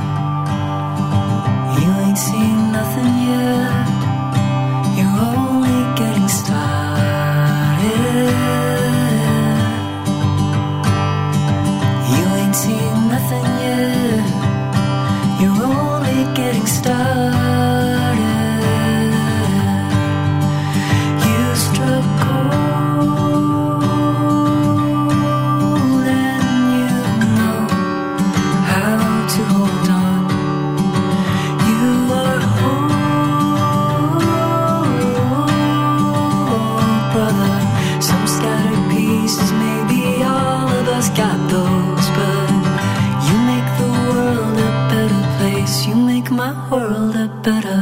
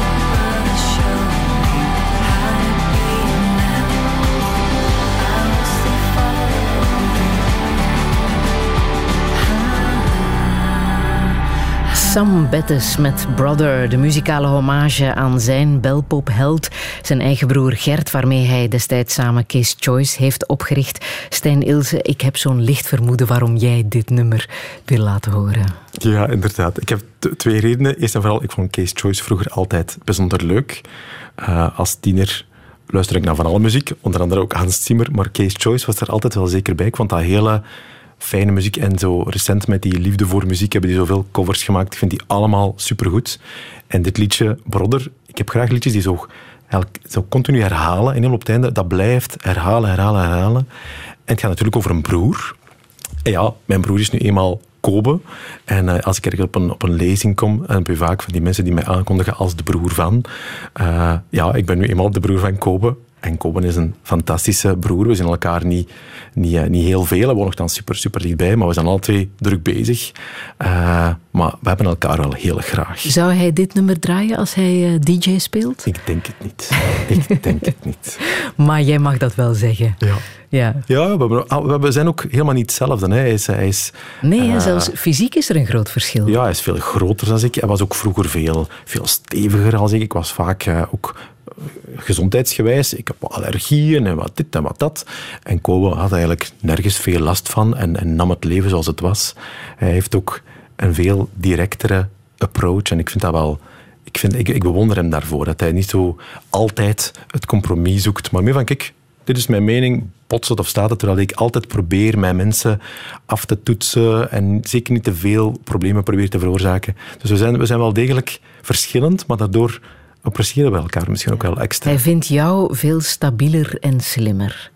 Ja, nogthans, Kobe is ook een bijzonder slim, intelligente jongen. Uh, maar ja... ja Jouw IQ is getest? Ja, ooit een keer. Ja, één keer, ja. En wat was het resultaat? Goh, ja, zo de Mensa-grens, daar zat mm -hmm. ik net boven. Maar dat was op het, ik, had dat, ik had dat test ergens gezien in een of andere krant, een aankondiging dat mensen zo'n test gingen organiseren. En ik had toen net mijn examens gedaan. Dus ik was net... Mijn brein was helemaal in examenmodus. En dingen. Dus ik was perfect getraind. En dat is een momentopname. En uiteindelijk betekent dat niks. Ik, ik zie Denk op mijn werk... Dat? Ja, ik, ik zie op mijn werk mensen die veel slimmer zijn dan ik. En ik ben dan altijd zo van, wow. Dus dan, dan voel je direct van, oké, okay, er zijn altijd mensen die slimmer zijn dan jou. En er zijn altijd mensen die dommer zijn dan jou. Oh ja, kijk, ik zit daar ergens in het midden. Ja. Was jij een boekenlezer als kind? Nee. Ik heb redelijk zware dyslexie. Uh, in ieder geval had ik dat. Ik weet niet of dat, je, dat, dat je daar uitgroeit, maar toen ik in het, uh, in het eerste en het tweede leerjaar van de lagere school zat, ik kon niet goed lezen en ik las ook helemaal niet graag. Onze mama die gaf zelf les in het tweede leerjaar van de, van de lagere school en die zeg, maakte zich daar heel veel zorgen over, want die zag en die hoorde van de andere leerkrachten, ja, met Stijn, het gaat niet goed. En ik herinner mij nog aan de, aan de tafel thuis, p, et. Allee Stijn, wat staat daar nu? P, et. En ik kon die lettertjes niet combineren. Ik, ik, dat ging niet. En uh, ja, na een aantal jaren ben ik daar wel doorgegroeid. Uh, ik vertel ook vaak aan, aan, aan, aan, kinderen waar ik dan een lezing aan geef van mannen, als er hier kinderen zijn die problemen hebben met is het nu rekenen of taal, weet dat dat, dat even duurt en zijn daardoor. Je moet wat harken soms. Juist erdoor is, is genoeg. En dan kies je iets wat je wel interesseert. En ik heb die talen afgeschud uh, en dan puur voor wetenschap, wiskunde gaan, maar daar lag wel mijn talent. Mhm. Mm -hmm. Dus ik lees nog wel, maar enkel non-fictie. Ik lees bijna nooit fictie. Ooit een keer in een opwelling, na een gesprek op Radio 1, een Jeroen Brouwers gekocht. Mijn god, na vier pagina's leg ik dat weg. Ik, ik, kan dat niet lezen. Dat is, ik vergeet ook namen van personages, want ik lees namen niet. Ik kan dat toch niet onthouden. Dus ik lees enkel als ik het heel, heel interessant vind. Nu begrijp ik ook waarom je één boek wel wou vermelden hier. Feitenkennis van de Zweedse arts Hans Rosling. Ja. Daar zit voor jou alles in. Natuurlijk. Ja, dat is een beetje een eye-opener geweest voor mij. Uh, een van die non-fictieboeken die ik dan af en toe s'avonds lees, kwartiertje per keer. Dus dat, is, uh, ja, dat gaat niet vooruit. Maar dat begint met een quiz. Uh, dat vind ik altijd wel plezant. Ik zit ook in het quizteam van Kinetic. Wij, ik organiseer jaarlijks de quiz. Dat al een paar jaar niet kunnen gaan, maar in ieder geval, dat begint met een quiz. En die quiz is denk ik, 10 vragen of 15 vragen met ABC. Het gaat over de status van de wereld. Armoede in de wereld, onderwijs, klimaat, al dat soort van zaken. En ze hebben die quiz ook voorgelegd aan alle mensen die deelnemen in Davos, aan het jaarlijks economisch forum daar. En Nobelprijswinnaars, wereldleiders, halen minder dan een derde van de juiste antwoorden. Die, dus alle Nobelprijswinnaars en mensen die zouden ons moeten leiden als politiekers, die begrijpen de wereld niet. Die kijken niet naar de cijfers. Die weten niet dat het veel beter gaat dan vroeger. Dat is wel ontstellend, hè? Ja, ik vind dat heel, heel, heel raar. En dat begint met die quiz en dan gaat dat verhaal helemaal voort. Eigenlijk is Hans Rosling dan een professor geworden die als missie heeft gezegd van mensen, we moeten meer gaan kijken naar getallen, meten. En die verzamelt... Uh, metingen van de Verenigde Naties, van landen zelf. En die probeert dan dat te combineren en zeggen van oké, laten we nu een keer kijken naar uh, onderwijs aan meisjes in de derde wereld. Hoe was dat 200 jaar geleden? Hoe was dat 100 jaar geleden? Hoe was dat 50 jaar geleden? En hoe evalueert dat de laatste jaren? En dat is alleen maar beter geworden. Terwijl als je zou vragen aan mensen in de straat, kunnen meisjes in arme landen naar school? Nee, nee, nee, nee, nee. Terwijl 9 op de 10 van de meisjes in arme landen kunnen wel naar school. Er zijn nog heel veel uitdagingen. Ik wil zeker niet zeggen van, oh, weet alles is goed en zie ik er goed dat we ervoor staan. Er zijn zeker problemen die we nog moeten oplossen. Maar die feitenkennis, dat boek, geeft wel aan dat er al heel veel oplossingen geïmplementeerd zijn en dat er heel veel mensen ook bezig zijn met die oplossingen nog meer te verspreiden. Dus ja, dat heeft mijn leven echt wel een beetje veranderd. Ja. Het helpt denk ik ook als je vader bent van een groot gezin. Hè? Ja, ja, die ja. vier kinderen rondlopen. Want die zitten natuurlijk ook met vragen. Hè? Er is de oorlog in Oekraïne, er is eh, het klimaatprobleem. Jij woont in Zwijndrecht, daar is er het uh, PFOS-schandaal. Hoe leg je dat allemaal uit aan kinderen? Ja, die wij, lezen dat boek nog niet, hè? Nee, nee, wij, wij praten veel met onze kinderen aan tafel. Uh, ook over Oekraïne. Mijn vrouw en ik proberen eigenlijk ja, die kinderen een kritische geest te, te, te, laten hebben door zonder manier om uit de weg te gaan. Ik zet ook altijd het nieuws op, s'avonds om zeven uur. Uh, kinderen kijken niet mee, maar horen wel veel in de achtergrond en vragen dan achteraf veel vragen over Oekraïne. Komt dat naar ons? Hoe zit dat daar? Uh, wat gaan wij doen voor Oekraïnse vluchtelingen? Ah, papa, ik ben eens gaan helpen met wat, wat, dingen te gaan sorteren. Ja, die, die zijn er wel mee bezig. Uh, maar ik vind dan langs de andere kant ook wel hoe om daar tegenover te plaatsen. Van kijk, in Oekraïne gaat het nu heel erg fout. Maar kijk, daar en daar en daar komt het wel allemaal goed. En, en, en kijk, met klimaat, inderdaad, daar en daar gaan we heel veel problemen hebben. Maar zie een keer, we hebben nu elektrische auto's. Dus ik probeer altijd wel die kinderen mee te geven dat daar zijn inderdaad problemen en die moeten we oplossen. Uh, maar er zijn ook wel andere dingen die goed, goed gebeuren. Mm -hmm. En ik denk de reflex die ik altijd heb bij zo'n van die zaken is probeer u eventjes in te beelden in de andere persoon. Wat denkt Poetin momenteel? En wat Waarom gaat hij naar Oekraïne? Ja, well, ik, weet dat dat ik kan daar niet, niet inbeelden, maar ja. ik, ik, dacht, ik dacht dan op een gegeven moment van, kijk, Oekraïne was altijd deel van, van Rusland, of in ieder geval het grote, grote Rusland, en nu willen die bij de vijand, bij, bij de NATO. Stel dat wij naast Nederland zouden wonen en Nederland zou opeens zeggen, ah, weet je, wij sluiten ons aan bij het Russisch blok. Als je ons ooit nog aanvalt, dan vallen wij uh, als geheel Russisch blok jullie terug aan. Wij zouden dat ook heel raar vinden, moest een land dat wij kennen als zijnde een broederland, dat dat zo brusk zich afscheurt. Nu, ik zeg niet dat dat dezelfde situatie is, maar ik kan me voorstellen dat dat voor, voor, voor Poetin en voor zijn dingen, dat daar wel een bepaalde reden aan ligt. Ik denk, en dat is zeer naïef, maar ik denk dat de meeste mensen altijd dingen doen voor een hele goede reden, met de beste bedoeling, voor hun land of voor hun volk. Um, en gelijk nu momenteel bijvoorbeeld, denk ik dan van, zou het niet beter zijn om tegen Poetin te zeggen van mannetjes, weten, Oost-Oekraïne, hoe spijtig dat ook is voor de Oekraïners, maar laat ons dat afscheuren. En dan is het daarmee gedaan, want Poetin moet ook op een of andere manier een uitweg hebben. En dan kun je daarna weer verder beginnen praten over hoe gaan we dat daar oplossen. Dat is waarschijnlijk niet de, niet de goede oplossing, maar ja, ik, ik, ik denk altijd als iemand tegen mij iets zegt waar ik heel hard van schrik, of van, of van iemand die mij aanvalt, denk ik van, waarom doet hij dat? Die heeft daar waarschijnlijk een hele goede reden voor. En ja, dat is heel naïef, maar dat, dat, dat werkt wel om daardoor een compromis te bereiken en te snappen waarom hij tegen dat je iets zegt of iets doet. Zijn dit ook de gesprekken die je hebt met jouw broer, Kopen? Uh, af en toe wel, ja. Kopen is, jullie is klinken heel gelijkaardig. Rechtlijniger, denk ik. Ja. Maar, uh, maar ja, wij hebben vaak, uh, als, als er iets gebeurt in onze omgeving waar we ons, ons wel aan storen, denk van, ah, dan overleggen we wel van, ah, hey, de die heeft dat gezegd. maar ja, we zien elkaar te weinig, denk ik, om om, zo'n, om zoveel gesprekken te hebben. Misschien gaat dat beter zijn als hij papa wordt binnenkort. Binnenkort, hè? Ja, binnen een week, twee weken. Het kan elk moment gebeuren. Dat zou wel eens kunnen gebeuren. En ik denk dat dat hem ook wel wat gaat veranderen als mens.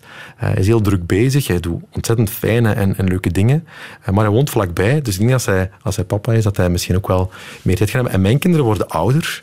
En dat is heel fijn dat je dan niet meer die dagelijkse zorgende rol hebt, maar dat je meer een soort van ondersteunende rol hebt. En, ah, wilde jij naar een concert gaan? Ah ja, wanneer zit het thuis? En hoe zit dat? En, en dat je gewoon die kunt laten losfladderen en dan ook zelf meer tijd overhouden voor ja, gesprekken met bijvoorbeeld uh, mijn broer. Heb je hem al advies kunnen geven over het vaderschap?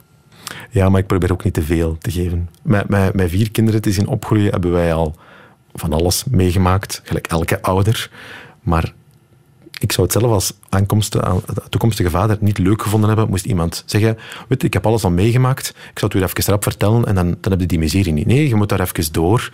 En op het moment dat iets fout loopt of dat hem hulp nodig heeft, dan zal hij mij wel bellen als hij het, eh, als hij het nodig vindt. Hij weet jou wonen. Hij weet mij wonen.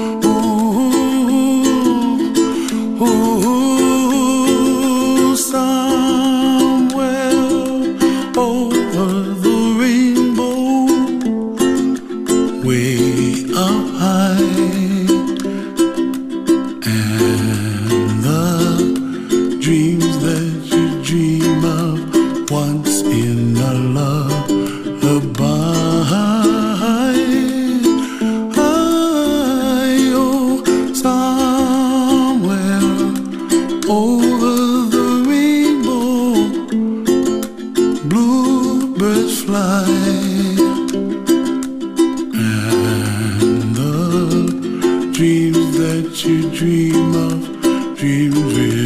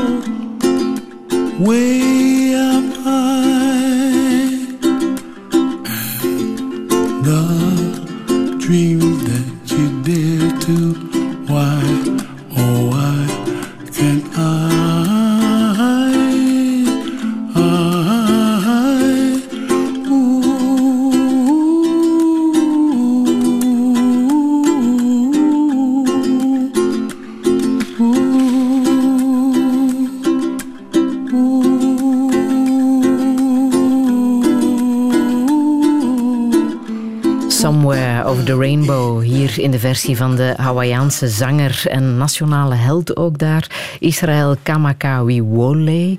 Hij is gestorven ondertussen. Uh, het is ook een nummer dat uh, voor jou een bijzondere betekenis heeft, hè, Stijn Ilse? Ja, ja het, is, het is vooral voor mij en voor mijn vrouw.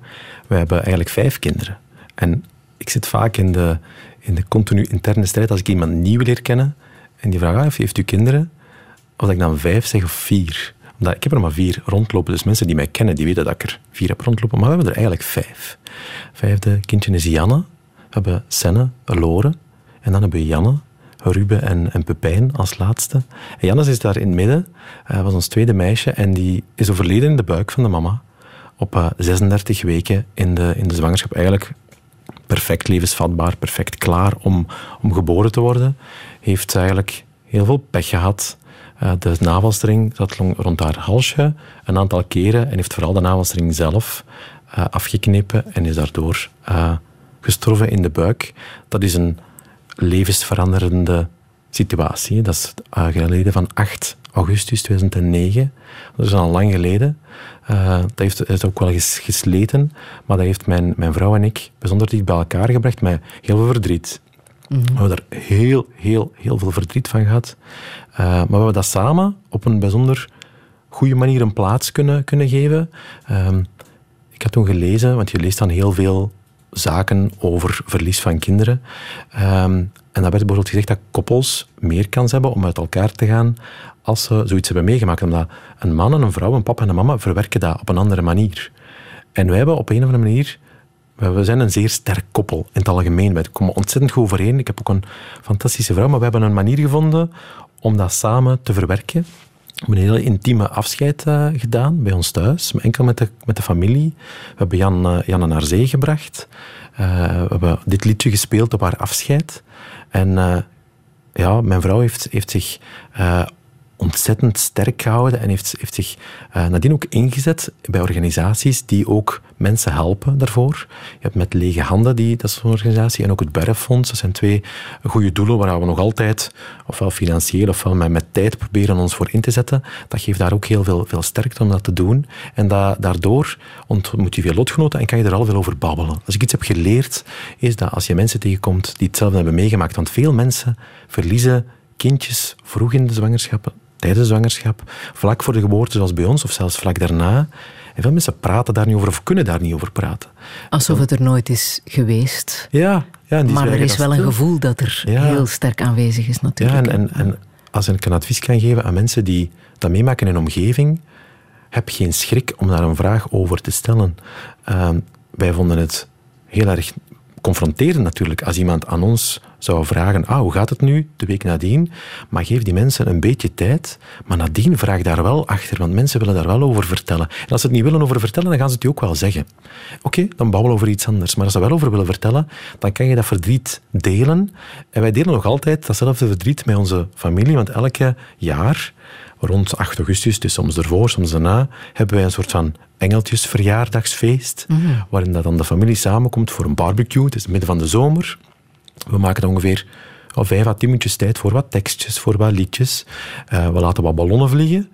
We wenen allemaal een keer goed, want ook bij mijn ouders, bij mijn schoonouders, bij, bij mijn broer, bij mijn schoonzus, dat verdriet zit nog altijd best wel redelijk aan het oppervlakte.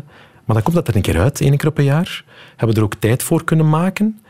En dan dien pakken we ons een glas wijn, we pakken ons de, bar, de barbecue aan en we vieren dat, het, dat wij er nog wel zijn en dat we daar ook op een of andere manier als mens wel in gegroeid zijn en misschien onze kinderen die er wel zijn nog zoveel extra graag doorzien, omdat we weten dat een, een, een geboorte, een bevalling, een, een, zwangerschap is niet vanzelfsprekend. Het kan nog altijd fout lopen. Wij gingen elke maand naar de gynaecoloog. Wij deden alles wat je moest doen, vitamintjes, dit en dat. En toch heb je soms het noodlot dat nog kan, uh, kan toeslaan. Mm. Je hebt ook een tekst meegebracht hè, van Antoine de Saint-Exupéry. Uh, fragmentje uit uh, De Kleine Prins. Ja, dat is ook voorgelezen bij de, bij de afscheidsplechtigheid. Ja. Wil je het fragmentje hier eens uh, voorlezen? Ik voorlezen. Toen de kleine prins was ingeslapen, nam ik hem in mijn armen en vervolgde mijn weg. Ik was ontroerd. Ik had het gevoel dat ik een heel broze schat bij me droeg. Meer nog, dat er niets kwetsbaarder op de aarde bestond dan dit kind in mijn armen. In het maanlicht keek ik naar zijn bleke voorhoofd, zijn haren beroerd door de wind, zijn gesloten ogen en ik zei tot mezelf: Wat ik hier zie is maar de schors. Het belangrijkste is onzichtbaar. Ze zou dertien ja, geworden zijn? Ja, ja. ja. In dat ons Lore, die, dat is uh, een fantastische dochter, 14 jaar, is ook helemaal aan het ontbolsteren. Dat is een ongelooflijke zelfstandige dame. Die mist haar zus wel. Die heeft nu drie broers. En ja, wij missen een, een dochter. Zij mist een zus. En die was maar twee of drie jaar jonger geweest dan haar. Dus dat was, ja, denk dat dat voor haar ook heel veel, heel veel impact heeft gehad op haar leven. En het leuke is dat door die feestjes die we dan organiseren, ook al klinkt dat raar, een feest, maar daardoor kennen Pepijn en Ruben, onze jongste kinderen, die na Janne geboren zijn, die kennen Janne ook. En die weten ook dat er nog een zusje is geweest. En die weten ook dat die ergens is, waar dan ook, dat maakt niet uit. Iedereen gelooft daar iets anders over. Maar die weten wel dat er iets geweest is, dat mama en papa daar verdriet over hebben, hebben gehad en nog altijd hebben. Mm maar het fijne is wel dat ze haar kennen. Er zijn ja. fotootjes van. Er is een, uh, bij de, bij de, ja, bij, toen ze vlak gestorven was, hadden we het idee van we gaan stickertjes laten drukken met uh, een fotootje van haar voetjes. Want wij kunnen Janne de wereld niet laten zien, want Janne is er niet. Maar wij kunnen wel die stickertjes meegeven aan mensen die de wereld wel zien. En die stickertjes plakken dus op de Empire State Building, op Kaap de Goede Hoop.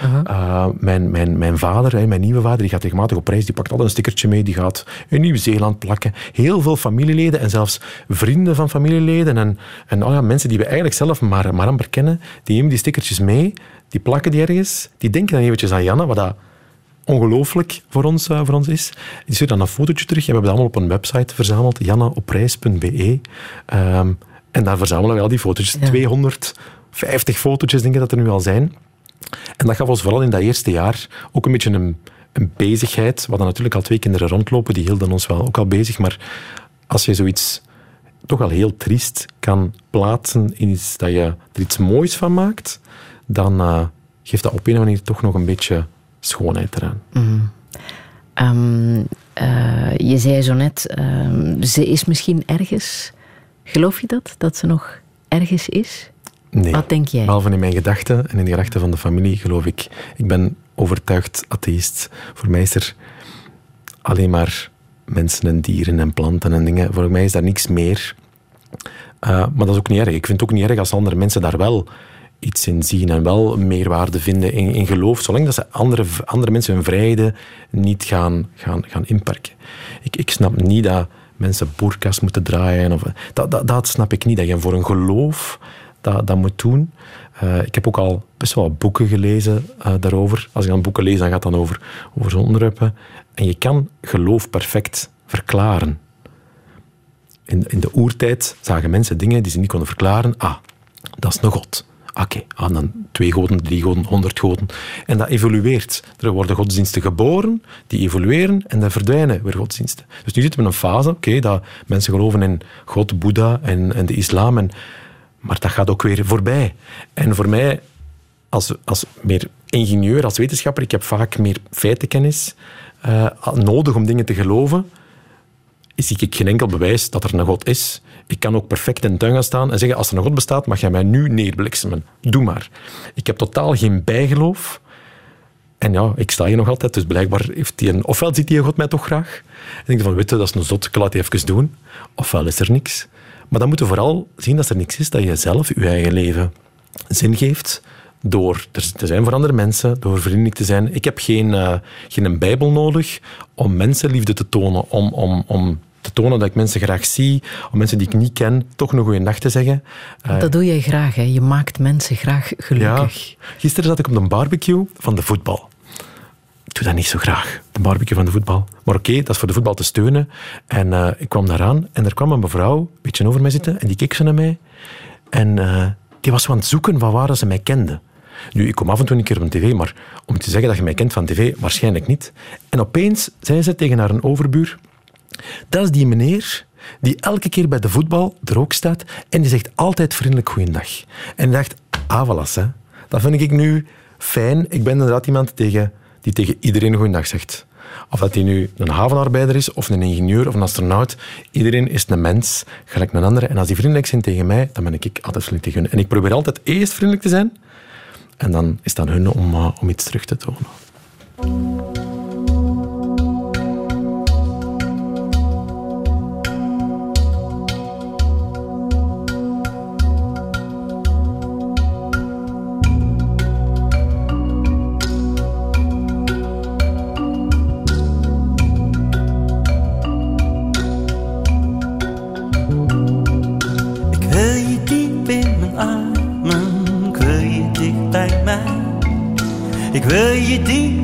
Armen, wil je dicht bij mij.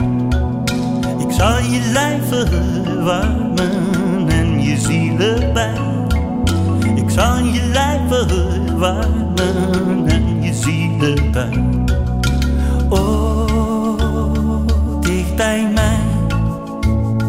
Wil je dicht bij mij. Ik je dicht bij mij.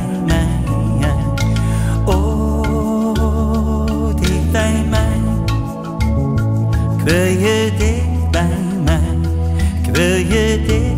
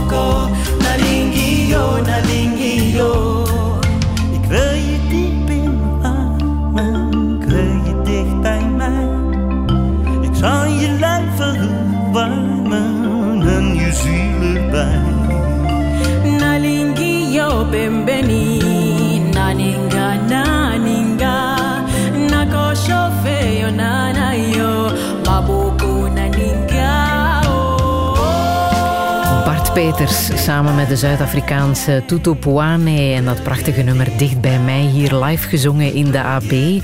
Stijn Ilse, want zo hoor jij het graag, hè? live. En die twee samen op een podium. Ja, ik hoor graag Bart Peters live. Op het cd komt dat voor mij niet zo heel hard over. maar uh, het is een liedje voor, dat ik voor mijn vrouw eigenlijk heb gekozen. Die ook bijzonder graag met mij daar naartoe gaat. En ik denk dat zij nog wel meer van is als ik. Uh, en ja, ik herinner mij dat we een paar maanden geleden, na lang uitstel, nog eens konden gaan naar een, naar een optreden. We kwamen terug van de, van de Lotto Arena. En uh, Nele die was volledig nog in de moed van Bart Peters aan het meezingen in de auto, want hij had op de auto terug opgezet. Tot daarnaast onze auto stopt en iemand doet haar dat raampje naar beneden. En die zegt, ik zat in dat koor. dus dat was iemand van het koor van Bart Peters die dan ons zag, zag zingen in de auto. Ja, dan, ik vind het een heel mooi nummer. Ja, en is er ook een uh, specifieke reden waarom je dit nummer laat horen? Want Bart Peters heeft natuurlijk heel veel ja, succesnummers. ik wil het graag linken aan, aan iets dat mijn, mijn vrouw doet. Uh, mijn vrouw is een beetje zoals ik. Ook in en in goed. probeert mensen te helpen op alle mogelijke manieren. En gaat ook elk jaar naar, naar Afrika voor een project en dat heet Aniek voor Kenia. Uh, opgericht door de papa van Aniek van Uitsel, die vermoord is, is geweest. Een heel triest verhaal, maar ook hij probeert daar een positieve twist aan te geven. Uh, en mijn vrouw is bijzonder graag bezig met stoffen en naaien en kan dat ook bijzonder goed. Uh, dus die maakt de helft van onze kleren zelf. Dat ziet er altijd fantastisch uh, uit. en elk jaar gaat zij met dat project, met een stuk of twee, drie andere mensen voor de naaischool en nog een op andere mensen voor waterputten te graven naar een project in Kenia. Om daar dan uh, Afrikaanse meisjes die anders geen beroep zouden kunnen leren, te gaan, te gaan helpen. En uh, dit, dit nummer is ook wat Afrikaans gesproken. Ik denk niet dat ze deze taal in Kenia spreken, maar dat maakt ook helemaal niet uit. Maar, uh, maar ze doet dat dat is, dat vrijwilligerswerk. Zij betaalt zelf haar ticket om daar naartoe te gaan, zelf haar verblijf. Maar ze doet dat wel en ze haalt daar ook heel veel kracht uit. En zij denkt er nu aan van, goh, misschien moet ik onze kinderen daar ook mee naartoe krijgen, om die, dat, die wereld ook te laten zien. Dat je zelf dingen kan veranderen en in beweging brengen. Dus uh, ja, daarvoor wou ik eigenlijk dit nummer wel, uh, wel kiezen. En wat denk je? Ga je met uh, de kinderen op reis vertrekken, misschien verkassen? Zou dat nog kunnen gebeuren, denk je? Nee, we gaan, ik ben te, te honkvast ja? in, in, in België. Ik ben ook niet, echt geen globetrotter. Wij gaan graag en, en, vaak op vakantie. Maar, uh, maar naar Afrika verhuizen of zo, dat is zo, dat zo avontuurlijk uh, ben ik helemaal niet. En hoe avontuurlijk zijn jouw kinderen? Zit daar al interesse voor de ruimtevaart tussen? Um, ja en nee. Ik denk dat zij een beetje de ruimtevaart wel hebben gehad. In die zin dat als er ergens een lancering is, dan, uh, ja, dan moet ik dat dan vertellen en dan dit. Dus ik denk dat zij waarschijnlijk een andere weg gaan zoeken. En zoveel te beter dat zij maar een andere passie vinden. Zolang zij maar iets vinden met, met heel veel passie. En dat zie ik wel. Sennen is, is heel veel bezig met, met sport en met wielrennen en met voetbal. En oké, zoek daar iets in. Uh, en wil ook iets wetenschappelijk daarmee doen. Fantastisch. Uh, Rubo van hetzelfde, die probeert ook de wetenschappelijke kant programmeren met computers en dat soort van zaken. Lore is veel meer sociaal gericht en, en is in nu economie aan het studeren. Dan gaat een hele nieuwe wereld voor haar open. Zit zelfs bij dezelfde economieleerkracht waar ik nog bij heb economie gevolgd. Ook weer fantastisch. En ja, Pepijn is een, is een speelvogel die, uh, die gaat zijn weg nog wel vinden, maar die wil, vindt voorlopig alles interessant. Volgens mij gaat hij dinosaurussen opgraven en als het kan nog een nieuw Jurassic World park creëren. Maar uh, ja, daar gaat hij nog uh, wat, dingen, wat dingen voor moeten ontdekken om dat ooit uh, verwezenlijk te krijgen. Zitten zij op sociale media? ja, de, de oudste wel. ik zit daar helemaal niet op. Ik volg dus Totaal dus niet, hè? Totaal niet. Ik zit op LinkedIn, maar dat is meer professioneel. dat is niet hetzelfde. Ik post ook één keer per jaar iets maar of zo. waarom zit jij bewust niet op sociale media? Um, omdat ik uh, misschien, misschien mezelf daar een beetje voor wil beschermen. Ik ben niet zo echt geïnteresseerd in elke mening van elke persoon van elke dag, die dan vaak ook weer heel tijdelijk is en die weer verandert. En het komt een beetje terug op de, de tijddinges. We hebben allemaal 24 uur in een dag. Um, dus als mensen zeggen, ik heb geen tijd voor iets, dan betekent dat ze iets anders belangrijker vinden. Daar maar je mist het ook niet? Ik mis het dus niet. Ik wil gewoon geen uur per dag uh, bezig zijn met welke Instagram-foto en dingen. Ik vermoed dat ik veel meer mensen zou kunnen bereiken met mijn boek en met mijn lezingen, als ik wel op sociale media zou zitten. Maar als mensen echt geïnteresseerd zijn in het verhaal, dan zullen ze mij wel vinden. Ik heb wel ergens een website en een e-mailadres, mensen gaan wel vinden. Maar ik, ik heb geen behoefte om veel dingen te delen. En ik mis dus ook dingen die mijn kinderen delen. Of die mijn vrouw deelt, of mijn, mijn, mijn mama deelt. Ja, ik mis die. Maar ik denk dan altijd van, ja, als het echt belangrijk is, dan gaan ofwel andere mensen mij daarover aanspreken, ofwel zullen ze het mij wel zelf wel zeggen. Dus ik laat ze daar heel... Er is ook nog de echte communicatie. Voilà. Ja. Dus, uh, ik, ik zie soms vaak dat mensen in tekstberichtjes dingen willen zeggen die anders overkomen of die andere mensen anders lezen omdat ze in een andere context zitten of dat de, smiley een ander gevoel geeft. Oh, ik vind dat veel te moeilijk. Die taal is voor mij veel te ingewikkeld en veel te emotioneel geladen. Terwijl als je gewoon babbelt, dan kan je veel gemakkelijker duidelijk maken wat je echt wil zeggen. En als er ergens een misverstand zou ontstaan, dan kan je dat direct oplossen. Veel gemakkelijker dan in een, in een chat iets, uh, iets zetten. Dus ja, ik doe dat, ik doe dat niet graag. Mm. Zijn jouw kinderen de generatie die um, een ruimtereis zal kunnen maken? Ik denk het wel. Ja? Ik denk dat de dat kinderen die... is dan toch al heel snel. Ja, ik denk dat de, de kindjes die nu in de lagere school zitten, van die generatie gaan de eerste mensen op Mars zitten.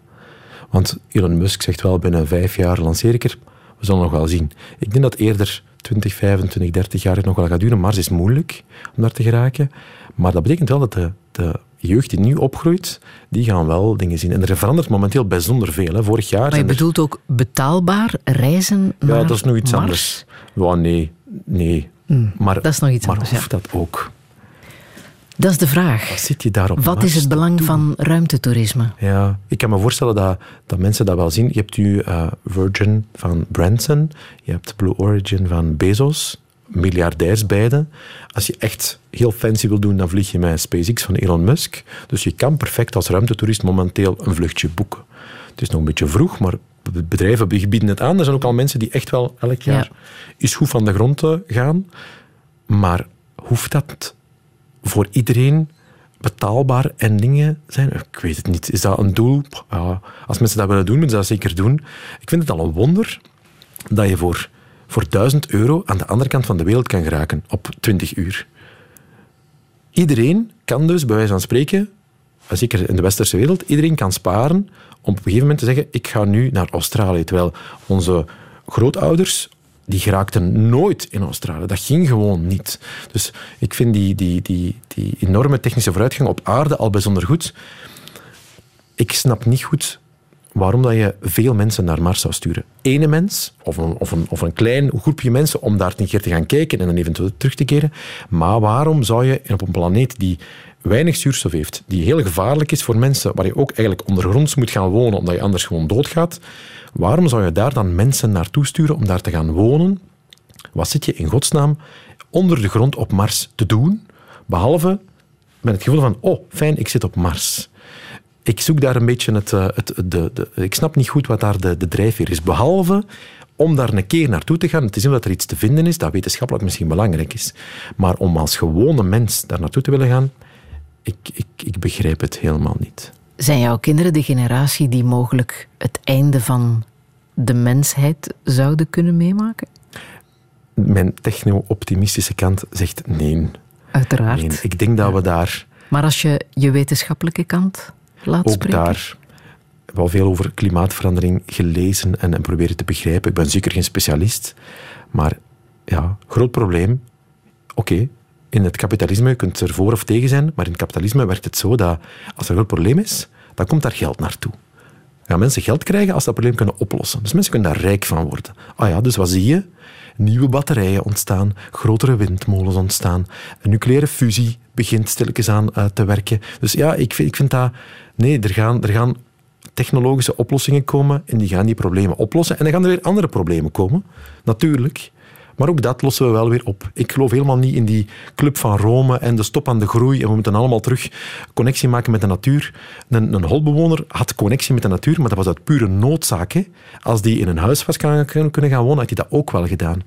Dus ja, ik, ik, ik, ik ben daar eh, helemaal eh, anders in. Ik denk dat dat allemaal wel vlot gaat lopen. Als er ooit een planetoïde de aarde eh, tegemoet komt, dan zullen we onze voorzorgen zorgen kunnen nemen. Ja, wij zijn daar zelf in Kruibeke mee bezig met een, missie te doen die een, een planetoïde een duwtje gaat geven om niet op de aarde te botsen, maar daarnaast. Het is Want natuurlijk niet... Dat zou fataal kunnen zijn. Dat zou van ja, een, een, een asteroïde of een planetoïde van 150 meter diameter kan een heel continent uitroeien.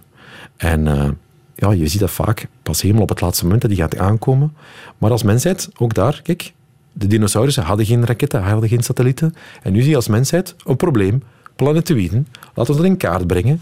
Oké, we vinden er zoveel. En dan gaan we raketten maken, satellieten maken. We gaan een keer proberen. En ook België speelt daar zijn een rol in. Dus als mensheid zijn we ons aan het voorbereiden om eventueel ons te beschermen van zo'n planetoïde. Dus ja, probleem, we vinden daar een technologische oplossing voor.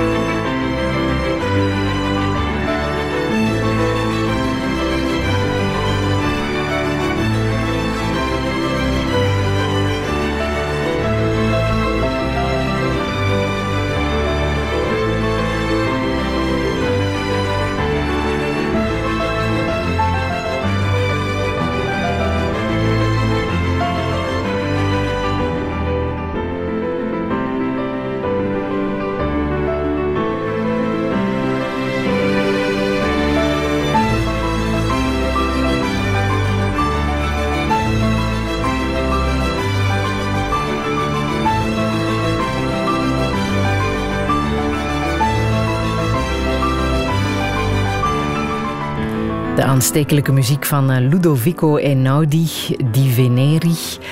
Um, Stijn Ilsen, heb je hier een bijzondere reden voor? Uh, ja, ik vind het... Uh, ik hoop dat mijn kinderen later zich hun jeugd gaan herinneren. De goede momenten en de slechte momenten, maakt me niet uit, maar dat ze veel gaan herinneren. En ik dacht, als jonge papa, hoe ga ik dat doen? En ik doe elk jaar op 31 december een interview met mijn kinderen, elk jaar dezelfde vragen. Ah ja? Zo heb ik al jaren interviews. Ik heb er nog niks mee gedaan, maar wie zijn uw beste vriendjes? In welke klas zitten? Al dat soort vakken komen, komen langs. En dan hebben ze een soort van historisch document. Maar ja, dat is soms zo wat, saai, want dat is gewoon een interview met, met die kinderen. Maar uh, wij maken als, uh, als koppel, mijn vrouw en ik, heel veel filmpjes met onze smartphone. En die filmpjes staan er op naar de schijf, daar wordt niks mee gedaan. Maar daar zitten heel veel herinneringen in. Dus ik denk dan van oké, als ik nu mijn creativiteit, die ik misschien hopelijk een beetje van Koben heb meegekregen, is combineer met al die filmpjes en ik maak op hun 6 à 7 jaar, op hun 12 jaar en misschien op hun 18 jaar ook, maak ik een filmpje van een half uur van oké, de eerste 6 of 7 jaar van Senne. En nu ben ik bezig aan de eerste twaalf jaar van Ruben. En bij het grote twaalfjaarfeest wordt dat dan getoond aan de hele familie. Dat is dan een half uurtje met allemaal fragmentjes. En dan zet ik daar altijd een muziekje onder. En dan is Einaudi bijzonder. Dat geeft zo, ja, een beetje emotionele sfeer. Die filmpjes is uit het verleden vaak dingen die goed zijn gegaan, dingen die fout zijn gegaan. Ze vallen een keer met de fiets, dat komt daar ook in. Uh, maar ook ja, de momenten op vakantie aan zee. En ik, ik vind die muziek zo ja, dat geeft, dat geeft een sfeer aan die filmpjes, waardoor dat ja. tijdsdocumenten worden. Maar leer jij je kinderen ook op een andere manier kennen door dit te doen? Want je kijkt natuurlijk en luistert anders, denk ik, als je dit Ja, je, je, ziet wel heel veel filmpjes. Dat is ontzettend veel werk om die filmpjes te maken. Mhm. En je, ja, soms zijn de, de, de soms hoor je dingen op die filmpjes waar je denkt van, ah, dat had ik eigenlijk nog niet. toen ik erbij was, had ik dat zo niet, niet begrepen. Mhm. dus, dus ja, maar ik, ik, ik merk vooral dat als dat nu herinneringen bovenhalen over toen ik drie jaar was, heb ik dat gedaan. Dat komt vaak uit. Omdat het in zo'n filmpje zit. Ja. Dus ze, het werkt wel. Ze herinneren zich dingen. Uh, en uh, ja, als het werkt, dan ben ik heel, heel blij. Jij bent nu 42? 42, ja. Wat zou je echt nog willen in het leven? Oh, ik heb al enorm veel bereikt. Ik wil vooral uh, in die ruimtevaart blijven. Ik denk soms van, ik wil meer met dat klimaat bezig zijn en er iets aan doen. Maar vanaf als ik dan denk van, ik wil iets anders gaan doen, denk ik, nee, nee, nee, mijn droomjob is ruimtevaart. En ik kan vanuit de ruimtevaart ook wereldproblemen helpen oplossen. Dus ik wil vooral nog veel lanceringen doen, nog veel jonge mensen uh, opleiden en die coachen en kunnen laten meemaken wat ik heb mogen, mogen meemaken. Dus ik ben eigenlijk heel content. Ik wil vooral privé zien dat mijn kinderen goed terechtkomen, dat ze een job vinden die ze graag doen, dat ze een passie vinden. Uh, of dat dat nu veel verdient of weinig verdient, dat maakt eigenlijk allemaal niet uit. Als je een job kan doen waar je elke dag blij naartoe gaat, dat is uiteindelijk het, uh, het voornaamste. Dus uh, dat is nog een beetje mijn doel. Ah, en hoe zie jij jezelf oud worden? Als een, een hele rustige, gezapige opa. Ik heb wel een beetje schrik met vier kinderen. Dat gaan vier dan aangetrouwde mannen of vrouwen zijn en daar dan ook weer kinderen van. Ik heb het niet graag heel druk in huis. Dus dat gaan bij kerstdagen, dat gaan stevige feestjes zijn. Dus dat is misschien nog wel iets waar ik uh, een oplossing voor moet verzinnen. Misschien nog een, een groter huis op een of andere manier. Maar uh, ik zie me wel als, als opa op het gemaksken. Uh, een beetje reizen, genieten van de kinderen en de kleinkinderen. Maar dat is nog ver, hè ben nog niet eens in de helft van mijn carrière. Ik ben, ben nu 15, 16 jaar bezig. Ik moet nog minstens 20, 25 jaar. Dus uh, laat me nog maar vooral veel, uh, veel leuke dingen meemaken. Heeft uh, PFOS jou zorgen gebaard? Want jij woont in Zwijndrecht. Een beetje. mijn vrouw is gemeten in haar bloed en die waarde is vrij hoog. Ik ben vooral geïnteresseerd in wat betekent dat nu voor onze gezondheid. Je kan iets meten en misschien zitten er in dat brood ook nog wel andere dingen die heel hoog van waarde zijn.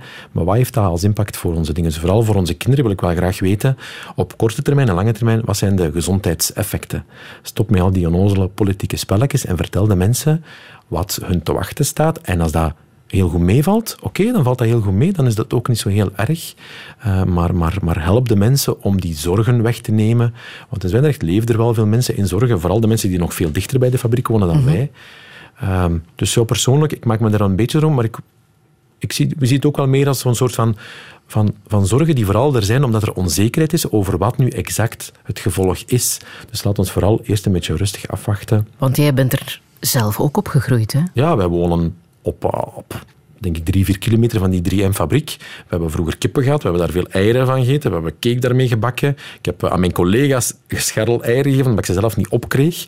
Ja, ja, dus we hebben allemaal PFOS in ons lijf, maar we hebben ook ehm, lood en dit en dat en allemaal in ons lijf. Ja, laat ons vooral zien wat dat echt, echt betekent. Meten is weten. Laat ons eerst vooral zien wat dat betekent en dan kunnen we nog zien wat we er eventueel aan, aan kunnen doen. Welke boodschap wil je nog meegeven?